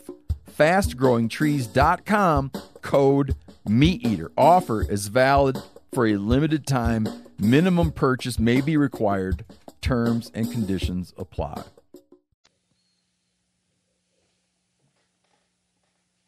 Where are you going to go next? Where am I going to go next? Yeah. I'm going home to finish my turkey season. No, but I mean, what's your next like? What like in a career like yours? What happens next? You did New Hampshire, Yeah. Florida, Yeah, Missouri. Yeah, yeah. No, I, I'm I'm digging Missouri. I'm uh, I'm I'm pretty mad at the pigs right now. So um, we'll stick it out here a while and see what happens. And how many guys do you have out right now? Uh, Not right now, but I mean, how many guys are working the pig problem? So like we, we go back to the partnership. We and it's uh it's being looked at nationally as a as a good model on on how to uh, eliminate feral swine and and uh, those different agencies. About half of them actively have people out on the ground doing doing uh, hog trapping, and we work together seamlessly. MDC, uh, Missouri Department of Conservation, USDA, Fish Wildlife Service, Mark Twain National Forest, Army Corps Engineers, all those trappers know each other. They're all in communication. They're working around. them. So I, you know, I have 20, 25 or, or so going, and, and MDC has however many they have in Mark Twain. So, you know, as far as people doing actual trapping in the state, there's quite a few. So Yeah. you have 25 trappers. Right. Now, what's a good uh, year for those guys? A good. I guess it'd be a bad. The higher the numbers, would be the worst year. But let me let me phrase it different. So you, you got one guy, you got one guy. If they kill three pigs, they're they're high fiving and going to get beers because hey, they killed three pigs out of ten and thirty percent of the population. The other guy in across the state killed six hundred and. Uh, he has no idea, you know. He's just he's just working as hard as he can. So I see. Yeah, it depends on where you are, man. You know, hey, there's there's legendary pigs. Hey, we finally got her. We finally did, and, then the word spreads. You know, like some female just right? Like yes, Like been- how like how long had she been a legend? Like how long has she been Yeah, invading? Year, guys? you know, a couple years, years you know, Wow. and and um, you know, you you you'd kill her offspring, and she'd still be knocking around, you know, and can't shoot her, can't trap her. yeah, yeah, super super smart, and then finally you get her, you know, and it's yeah, and once you get them. You know, you got them, and and that's that's why it's so important not to just remove a few because of the uh, fecundity of hogs. Man, you got to get them all, and you got to be relentless, and you you got to stay on them. And you know, ninety percent of our effort goes into five percent of the population. It's that last five percent. I see. That's the same thing. Remember when Steve Kendrot was talking about getting rid of those nutria? Yeah, same thing. He's like, man, it was easy to get the first ninety five percent, but man, that last five percent, man, they had to come up with all kinds of different techniques. Yeah. Yeah, yeah. People are talking about off the wall stuff, and you're going, try it, try it. Yeah, yeah. We got to get her. What's like one of the most off the wall strategies you can think of that someone used to get a pig? I I don't. There's been all sort of bait, lure, attractant concoctions made up. Um, I they're generally they're killed by night shooting. Those, And- those last holdouts. And and generally it's the guys that make the decision I'm going nocturnal. And I'm not I'm not going to see the light of day until I do. And they stay up all night and they just become the night predators, you know. Yeah. And those guys are the I mean it becomes personal with them, you know. It's like I've been after this animal for you know, and wanting to do a good job and and some of our people are so super dedicated and generally that's generally that's what gets them the nocturnal, you know, guys. being able to scratch an area off the map. Scratch it off the map. There's something to be said for that. You know, hey, that, that dot's gone now, or that blob's gone, and Yeah. the, the blobs are shrinking, and we're doing uh, we're doing stuff statewide, and and and the feedback you get from the from the landowners, man, it's just it, it's awesome. to Be able to help them with that problem. Yeah. Can I ask you something that has nothing to do with pigs? Yeah, You were saying that you grew up. Uh, well, I'm going to segue into it because you grew up with pig dogs, yeah, oh yeah, yeah. I did. I I, I but that's not that's not a tool. That's not an effective tool to even use in these situations? I say this: uh, hog dogs are the most efficient way to wake up in the morning and say, "I'm going to go catch one pig." Okay. Now, if you show me a pig dog that can catch 62 at once, by God, I'm singing the singing the song of the hog dogs. But but no, But even when you got it down to that one, it, that's if you were looking at it like that's not really the way to go about it. in Missouri, that's that's something that that we've decided not to do. In in other areas, they do utilize that tool, and it can be effective. Okay. Yep. When you got one, you can't. When you're down to the last one, right? you can use it. So, but you also said you grew up with squirrel dogs, Yeah, and then you imported squirrel dog technology. I did. I into did. a place that isn't using it. Right, and and it is. Um, I'm. I Did you bring your squirrel dogs to New Hampshire? no. I. That would Uh, have caught them by surprise. I did not. there. They have those. Uh, you probably know about it. Red squirrels, man. Like uh, Yeah. those things are no good. No, they're, no, they're red I know squirrels. those- I know those well. And you Pine squirrels, Yeah, yeah. pine squirrels. You wouldn't want to taint a good southern squirrel dog on a red squirrel. So we we stayed away from They're that. you know they you can eat them. People say they you know tastes like turpentine or whatnot because they eat a lot of pine. Yeah. it's just, it's just it's basically it's a squirrel that just happens to be very small. yeah. It's just a small squirrel. They have bad guys. attitude. They There are guys. attitude. Yeah, but there are guys in Alaska that will go out in the winter and hunt pine squirrels to eat. Pine squirrels have at times had fur market value. Oh. So there's been times when, um, for paintbrush and other usages, when you could get like a buck for a pine squirrel, and there'd be guys, you know, in the old days, not the old old days, but Yeah. you know, during the ni- you know periods during the 1900s, when they're worth a buck a piece, and people would go stack up hundreds of them That's good money. and, and make money on buck a piece pine squirrels. Yeah. But food wise, even where I grew up, when you if you were out hunting squirrels, we hunted gray squirrels and fox squirrels. You would when you saw a pine squirrel, you wouldn't go after it, but they'd be intermixed. You know, Yeah. Yeah. I don't know the dog would differentiate between those. I don't know how they'd respond to it, I don't know either. but you know, the pine squirrels are feisty. Yeah. Like they prey on snowshoe hare leverets. oh. Yeah. They did a mortality study on snowshoe hares. And I think they found that uh, of the 20, like they, of the ones they lost, they found 27 of them, or some, sorry. They did this mortality study, and of the ones they were able to put tracking devices on, 27% of them turned up in snow, in uh, squirrel middens, pine squirrel middens. Really? They hammer them. Did not know that. Yeah. Huh. Bird eggs, snowshoe hare babies, all kinds of stuff. They're a Yeah. They're a, they're kind of like a. I think of them as a cross, almost between like a mink and a squirrel, yeah. like in their sort of ferocity. And the, and the beeping, chirping, they do. Yeah. yeah. They'll come get right in your face. Yeah, they do. Yeah. They'll come right down and get in your face and get in your house. Yeah. There's a whole yeah different temperament, man. Yeah.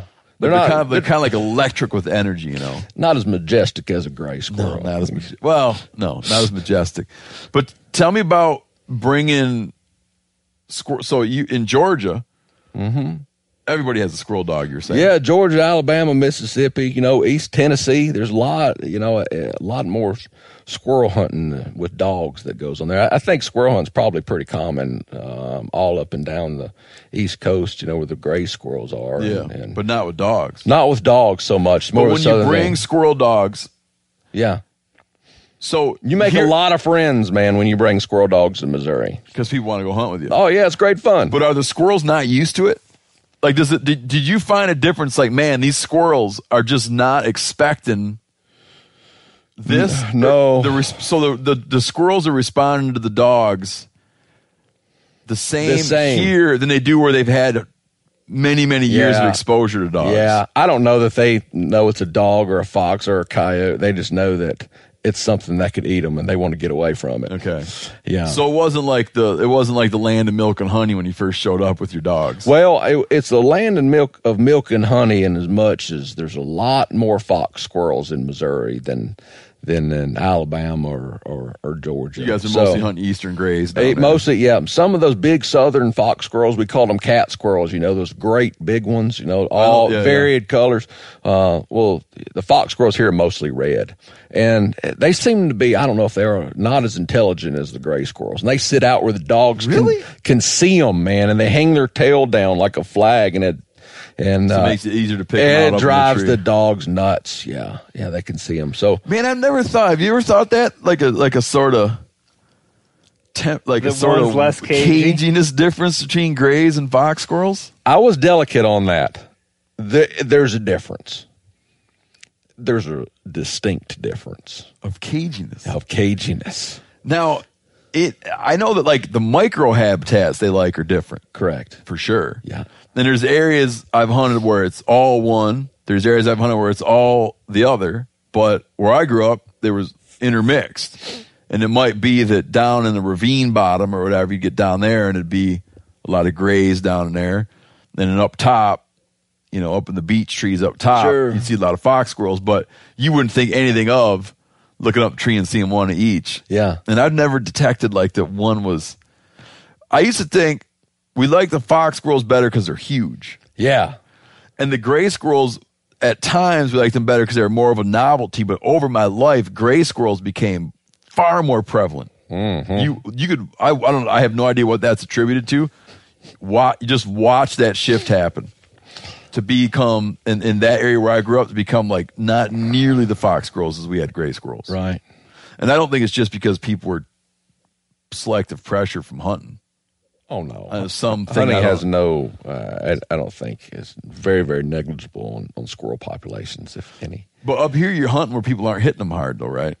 Yeah, I, you know, I um I, I hunt and have never seen an, another squirrel hunter in there. I don't, I don't know that. I think parts of the state um, people people hunt them a little bit, but where I am in, in central Missouri, I've never seen uh, another squirrel hunter, let alone a dog squirrel hunter. Now You hunt I've got public, you hunt public land. I hunt public land, both public and private. Yeah. What's a good day?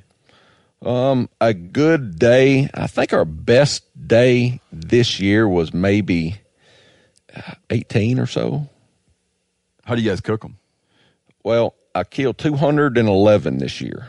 And so I've cooked them every way I can. My wife has had it with me and squirrel meat. Um, a lot- She's sick of it. She's done. And you know, my, my my children, Grace and Brody, they got the twenty gauges and they follow me around and do a great job. But like I told you guys, I've eaten a lot of lead shot this year. A lot. Um, so you're, you're waiting for the kids to get old enough to be able to use 22s. I, I am. I am. And, and when your wife bites down into the into the number six, it's not counting when you do. You bite down, spit it out, and go, "Oh, shot." You know, she Yeah, looks then at you yell with it. out like, "You Yeah. got to kiss the cook." That's right. She you find a yeah, piece of shot. sh- yeah. Mama gives you the evil look. So well, yeah, but on lead, it's not bad. It's like you know, I know half people I know have lost teeth, busted teeth on steel shot. Yeah. Lead, you know, I mean, you don't want to be eating it, but it's not it's not as horrible for your teeth as it is eating waterfowl. right.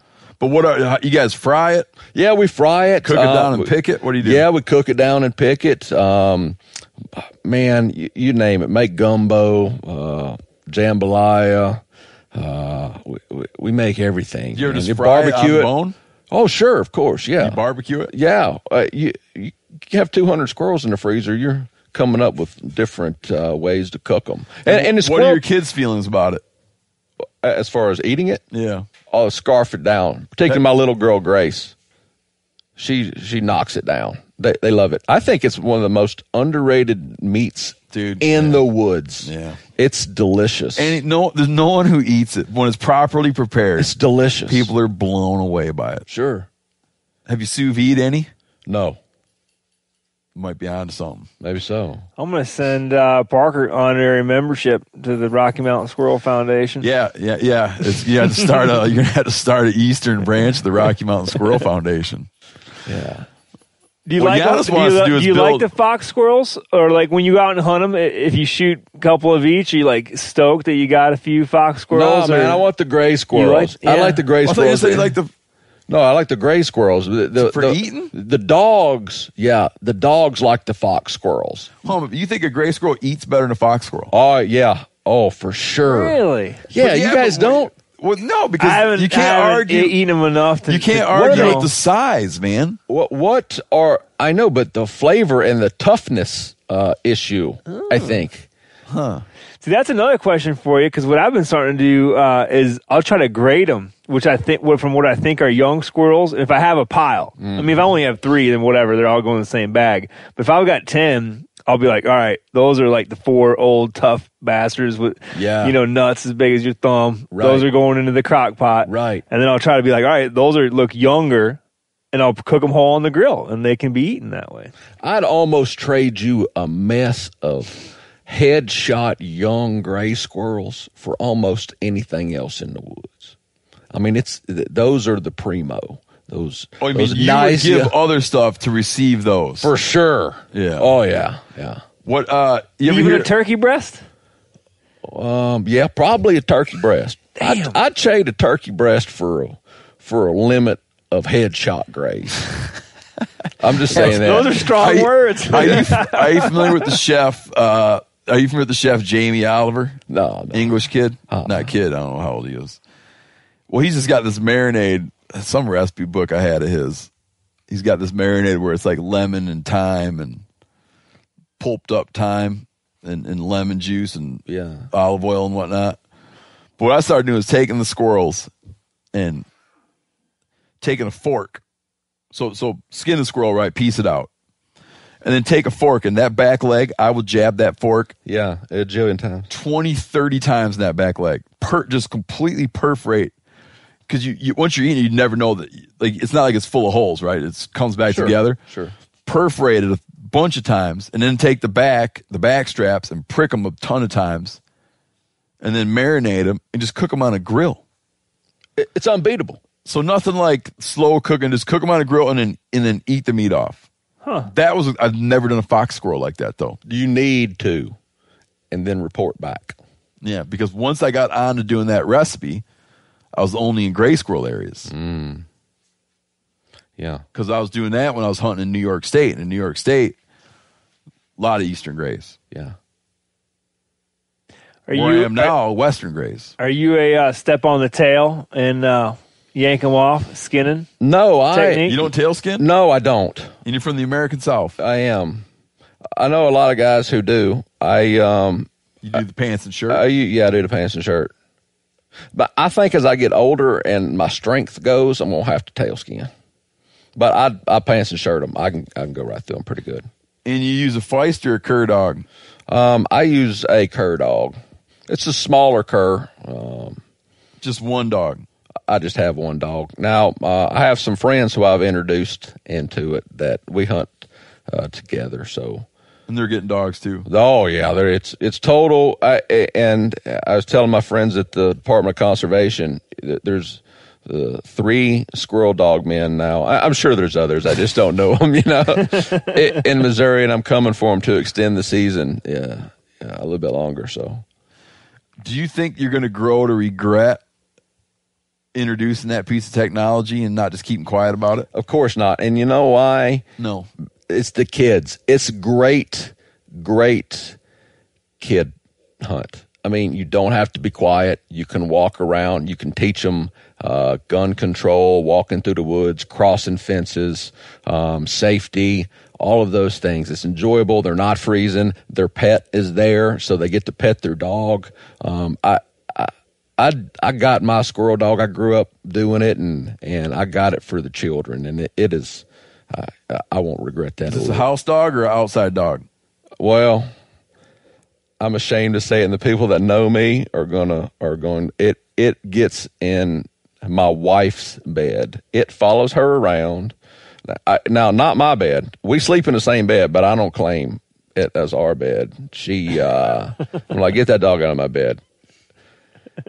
I I've got it. You know, when I am going to get a squirrel dog, I went and picked it up from uh, a buddy in Al- Alabama that grows them. Uh, has some nice uh, squirrel dogs.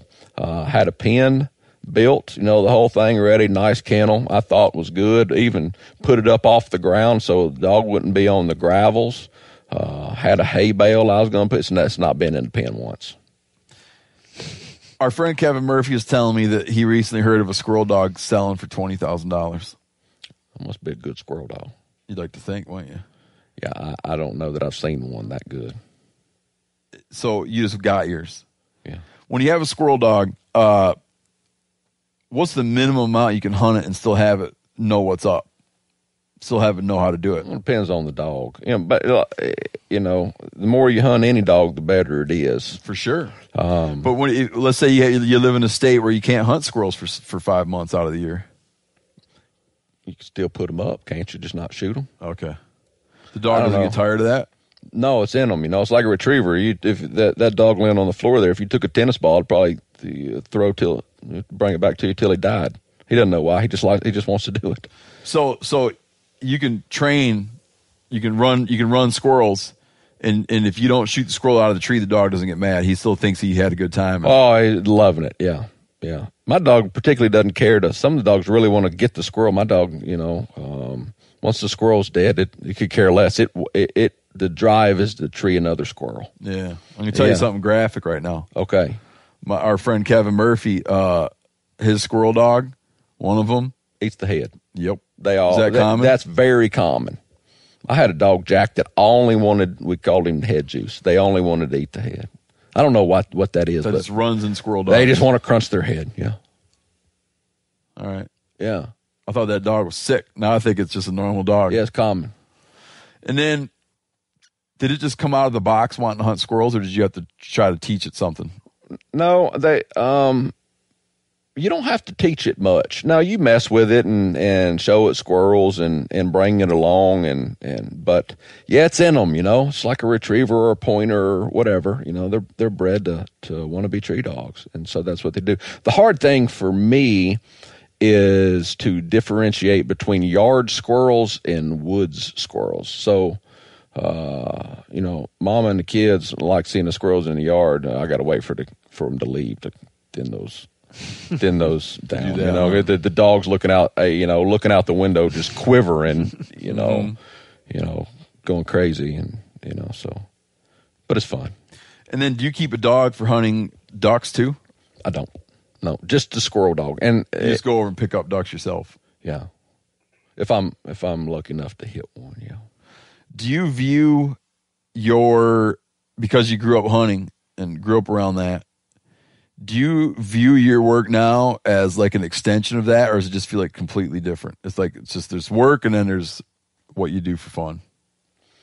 it's completely different, but the reason I have this job is because of my love for the outdoors and hunting and fishing and and so what what I, what I do now, um, the enjoyment I get is seeing that my work is going to the benefit of of the outdoors or Yeah. yeah. Benefit of native wildlife. sure and, yeah. the ecosystems and those those yeah so it's just an extension of of want, liking to do that do good trappers when you have a trapper working for you do all the good trappers have a, a, a hunting and fishing background or can you just or do you find people can just get it and figure it out even though they didn't grow up doing that kind of stuff both yeah, Yeah. yep yep there's no um uh, a lot of times the guys who grew up and, and gals grew up doing it are a little bit more familiar with it but you know we've had some people with no background whatsoever and we introduced them and trained them and it turned out really top notch yeah. Sure. And then you mentioned that. So you found that um you have men and women that work on the the trapping teams. Right. Yeah. And then uh do the people that trap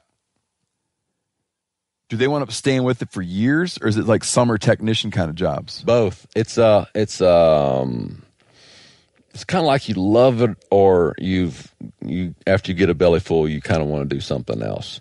So there's people who have have done it their entire career and that's all they want to talk about and it's it's it totally consumes them there's people who do a good job and say okay you know i've i've caught enough hogs or or whatever or coyotes or whatever it is and they move on or they move up into you know in a more of a, a biologist role you, you know and they work on on different things and you know it's just natural progression Is it hard to fill the positions? The reason I'm asking all these questions is I could picture a lot of people that listen to this would be like, "Man, that's the job for me." yeah yeah it's it's not hard to fill the position at all um So but it's very people want- hard people want that work. it's very hard to get people to stay. Everything turns into a job, right? Um, and so So they think they're going to be out just hunting Yeah, pigs they're- all yeah, day, pig hunting, hunter. good, good times. And if you hunted, if you hunted, if you hunted, and then we don't hunt them, we we do control work. If you hunted pigs every day, you got up and you went to work at eight o'clock and came home at five o'clock, and you hunted pigs all day long, you're gonna get real tired of that real quick. Yeah, not nearly as fun. No, yeah, you got any more questions? Yeah, I did have one just now. Um, shucks, can you come back to me? Yeah, I'll because I'll, tell you think of something. One, uh, I started trapping muskrats with my brothers, when we were young. I was ten when I caught my first muskrat, and I then I got into all manner. You know, I, I trapped everything, fur trapping, and stuck with it till I was twenty-two. When I set my last, you know, when I set my last trap with the intent of making money on it. Now and then I'll go right, catch something for making, you know, fur hat for me or my wife or whatever. But uh, when I found out about that there was such a thing as like animal damage control work, for a while I thought that that was the job I was going for. Like I would have been would have in some other version of events, I would have been one of the people sending in an application right. to check pigs, Yeah. trap pigs. It would have been like immensely appealing to me. I had a sit down in interview once with the with the guy. It was a private guy working in Colorado, and we started just chatting. I was working in retail. He's like, you know, we ought to, you know, have pizza or something. There's a pizza joint right next door, so I met him for lunch a few days later. And I was jacked up. I was like, "Yeah, dude, this sounds great. You know, I'll learn all about this." And he's like, "Yeah, it's you know, most of it's during uh, like September, October, November." And I was like, "Hold on, that's hunting season. I can't be doing that." You know, What was he after? It was probably mostly a lot of beaver work. Okay. You know, beavers messing up, you know, chopping down people's pretty aspens in their backyards along all the creeks in Colorado. A lot of that. Probably some coons. What kind of retail were you doing? Selling retail clothes, outdoor clothing shop. Oh, yeah. But uh, remember my question. Coyotes are kind of a new uh, animal here in Missouri, right? No, they've been around for quite a while. Like more Hey. than a couple decades. They're new. They're new. Tons of other places. I didn't know that. So they've been they've had a foothold here for a long time. Yeah, yeah, they've been here for for quite a while. Yeah. So people that were kids here in the uh, '60s, '70s, they were they had coyotes. Yeah. They- Yeah. They've been here a long time, as long as I can remember. Interesting. Kind of figure it's just part of the west, the eastern migration. But uh, I, I can still follow that up with. Uh, do you have many conflicts with coyotes that you guys deal with? we do have um, some some conflicts, not as not as many as some of the uh, western states, the sh- sheep growers and and some uh, other cattle places. A, lot of ours are urban conflicts. A couple get cats getting nabbed. Yeah, you know, um, uh, seeing them running around, and, and you know, coyotes can live anywhere, and, and they do pretty pretty good every anywhere they are. So, um, so yeah, most of ours would probably be urban. Uh, You know, they like to for wildlife services anyway. They like that the airport environment. So we take some off of airports and, and those types of things, but not as big of an issue in Missouri um, as it is in other states. The Missouri Department of Conservation does so, some coyote work. Um, it's not really our arena. Got it. Yeah. Brandon, you must have been hanging out, but do you have any uh, concluders? Any final things you wanted to ask about? Nothing to ask about. I think just as a, a concluder, I wanted to just kind of emphasize how complicated conservation is. And people always attribute hunting to conservation, but I think in the case of the feral hog, that's the opposite. And I'd encourage people, especially here in Missouri, to to not embrace that culture because it puts in jeopardy the cultures that we truly should embrace, like deer hunting and turkey hunting and squirrel hunting, our native species that belong here on the landscape. And these hogs don't. And if you participate in that, um, you're abiding by something that is, you know, having a negative reaction on those heritages that we hold so dear. Yeah. You're throwing away or jeopardizing like some deep traditions Yeah. and a functioning landscape. Yeah, it's it's hard to manage these forests. You know, we don't we don't just let the forest go anymore. There's a lot of work that goes into keeping these habitats healthy. And when these hogs come in and you know root up spring creeks and and destroy uh, species like the dragonfly you were talking about, Parker, and uh, ruin habitat for other game species that we, you know, have such immense value on, not only recreationally in this area but economically. Uh, it's, it's a bad thing all the way around. I wish it was possible to get a better sense of what kind of dent they put into turkeys, you know, as a ground nesting bird. You know, we hear It'd- we it'd hear be people So hard to, it'd be so hard to look at that. Probably. making the claim that you know that they eat a lot of the eggs, um, but I don't know if there's Parker's. There been a study done on that that you're aware Oh, of? I'm sure. Yeah, there's probably uh, several studies, but it, it, it's let's face it, it's it's a hog. It's an invasive species that doesn't belong here. So if it eats one turkey nest, it, it's it's too many. Sure, there's ne- a negative impact on, on on all of our ground nesting birds. I mean, they root on the ground. They you know they take those they take those.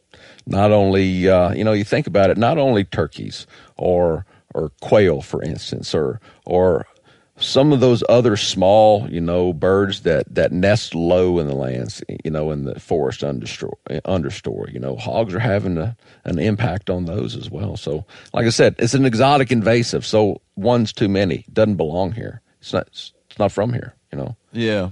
What's funny is that the people that are trying to bring pigs in and promote pigs as a hunting thing usually sell it as how they're helping with the pig problem. Right. And you see it all the time, man. You can go online and they'll be like, you know, places advertising Texas is overrun with hogs. come down. Come down. Then you realize it's a fenced operation and they're actually buying pigs. Right. Yeah. But but people like that narrative. sure. I think it's well. I think it's, I, I got a bunch of theories on it. A thing I found is that, and this is my concluding thought. A thing I've found with people, the, the people who become curious about hunting, not people who grew up in hunting culture and hunting communities, but people who didn't grow up around it and they become curious about hunting, and they want to find a way to know it's okay. Like they desperately want to go, but they need to be told it's okay those people are drawn to pig hunting That's right. because they feel like, oh, you mean I can do this and know absolutely certain that I'm doing the right thing? Because they're not they're not already educated on the fact that by participating in licensed hunting, you're contributing immense amounts of resource into wildlife habitat management, enforcement, you know, disease control. They don't they don't get that right They need to know that like that they're going to go mm, like by taking a life, they're helping everyone out. Right. And so again and again, when I've spoken with people who are like, "Man, I kind of want to go hunting, thinking about doing hog hunting because I understand how they're like a non-native." You just hear it all the time, man. Yeah. It's really gotten out there in my lifetime as this like as a thing. Yeah. Yeah. And the first time I ever stepped foot, the first time I ever hunted in a place that had the possibility of having a pig, we were hunting deer, but I sat up in my tree stand the whole time praying a pig came by. Sure. sure. I was way more interested in that than I was in a deer. I was like, my God, a pig running around in the woods. Yeah. How wonderful that would be. Having no idea about the bigger picture Right. issue. Right, and you know, you're, we're we're we're helping, we're helping, we're helping, but you know, it's a, I go back to the TV um, deal, and you know, they passed up three sows and and fourteen little little shoats to shoot one mature boar, which does absolutely nothing as far as population control goes. You know, it's it's just it's it's uh it's in some instances just uh it's it's farce you know in, in some instances i think I have a friend whose family runs cattle in Northern California. And uh, one day I was asking her father, who lets me hunt wild pigs out there, and he complains about them. But one day I was asking her father, I said, if you could wave a magic wand and have them all be gone, would you wave it? He thought about it for a minute and he's like, no, not all of them. That's right. He wants he wants it his way. He wants just not quite so many, yeah, yeah, but not all of them. right, right. So as much as he curses them and shows you where they're all hanging out and shows you what they did bad here and what they did bad there, there's some part of them that just, you know, Well, I think for a lot of people, it just comes down for like a net to a natural empathy to animals, right? Mm-hmm. Like you just can't look at it and be like, "Oh yeah," even though I know all this about how bad they are, wipe them out. It'd be great if they weren't on this continent anymore. yeah, there's maybe something, maybe there's some little nugget of goodness, residual, like like some kind of nugget of goodness in people that just a thing we've learned is that wiping things out isn't general like, and it's true. Generally speaking, not a good idea, you know. And I think people carry that in and they don't, and they're not interested in the nuance of it. But it was funny to watch him wrestle with it for a minute. Hmm. You know, he's like, you can't be greedy. Yeah. But in Missouri, the goal is clear, It is. It is. gone. And then what's the low, what's the most likely source? Let's say no one brought one in. it's my last question. No one's trucking them in. No There's- one's trucking them in. They're still walking from somewhere. Right. From where? Um, we have them in Oklahoma. Okay, so they can We walk, have them in Arkansas. They can walk in from Arkansas. We have them in in Tennessee. Um, Illinois done a good job. So our southern southern brethren. Before I was born, my old man was hunting wild pigs in Arkansas. Mm-hmm. Mine too.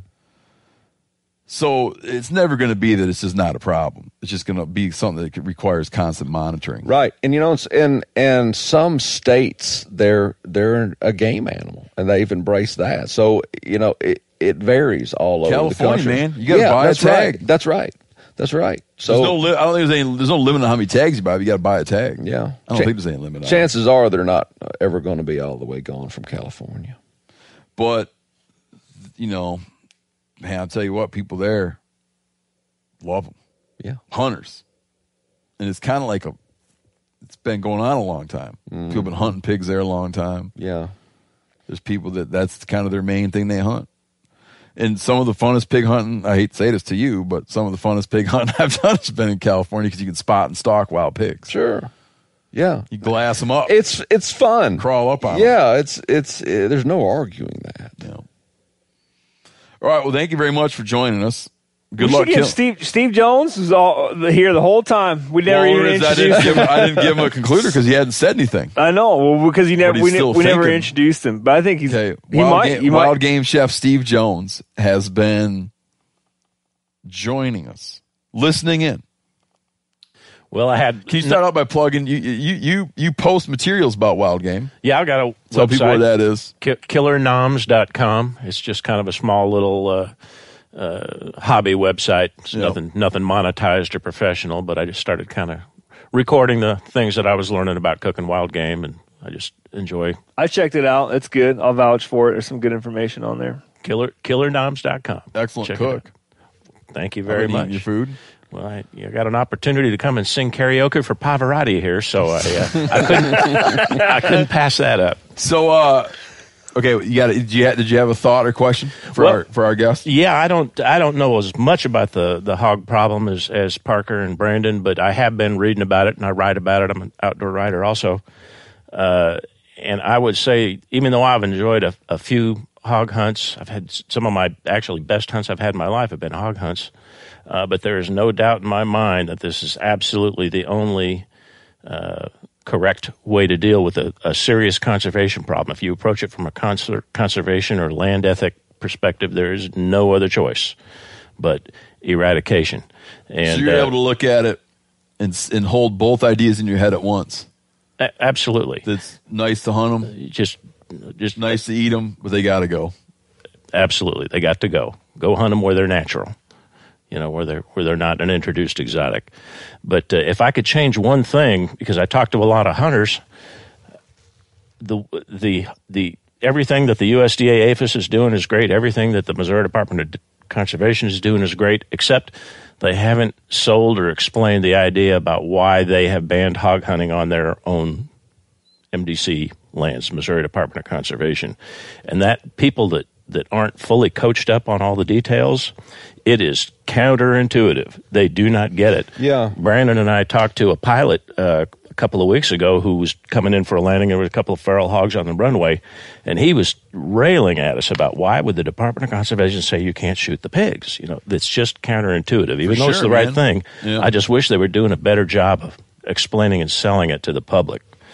Because uh, Well, you know, they, they, they've had several of these podcasts and webcasts and, and call in type of things. And, and I- think getting the word out, I, I, I, I, I disagree with you in, in as much as they, they're trying, but to get everybody educated, you know, people have to educate themselves to some extent, you know, and, and it, you're right. It is counterintuitive and it's a difficult, um, thing to sell, but, you know, I I I think we're it, the program's in its infancy. If you think about it, you know, we've been trying to to eliminate feral swine for really three years.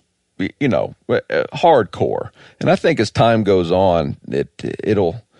I think the word will get out. Everything takes time, and, and that messaging. And you guys know this probably more more than I do. That, that messaging, you just hammer it over and over, and finally it takes hold. You know, it's like putting your seatbelt on, kind of thing. Put your seatbelt on to your kids. Put your seatbelt on. Put your seatbelt. Finally, they're putting their seatbelt on, and and you didn't tell them. They're telling you, hey, put your seatbelt on. Hey, hogs are bad. Hogs are bad. Hogs are bad. And I think Yeah. it probably would eventually lead to a certain amount of kind of like public shaming. Like the more it gets out, the more guys that are engaged in it, their buddies might be like, you know, man, Yeah. we should probably cut it out. Yeah. That, that, that's working both ways, though. There was just a, a propaganda meeting down here led by a, a local state representative, bringing together people, you know, talking about the arrogance of the Department of Conservation and, and the fact that they would ban hunting. Look at our Department of Conservation is now siding with anti hunters. I mean, the propaganda machine is is another huge roadblock to, really to making this happen. And now, of course, everybody with social media can spread just complete half truths and mistruths and you know it's it's fighting two battles it's fighting the ecological battle and it's fighting the social battle and trying to get people to buy in to what needs to be done to protect the resources Yeah. Good job, Steve. thank you. You stirred up a whole bunch of. You're like a like a pig wallowing in a spring creek, man. Stirred up a whole bunch of silt and mud. All right, man. Thank you very much for coming on. Yeah, thanks a lot. I know it's probably uh, taken away from your main thing you'd like to be doing. Uh, not too much. not right now we can't turkey hunt after That's one right. o'clock That's right. we got to get that changed Yeah. After one o'clock, and squirrel season should go on after February 15th For how long? till a day before turkey season. Okay. well that would mean it's only closed for a month right Correct. let's just go all year squirrel season yeah. All right. Thanks for joining. Yeah, thanks.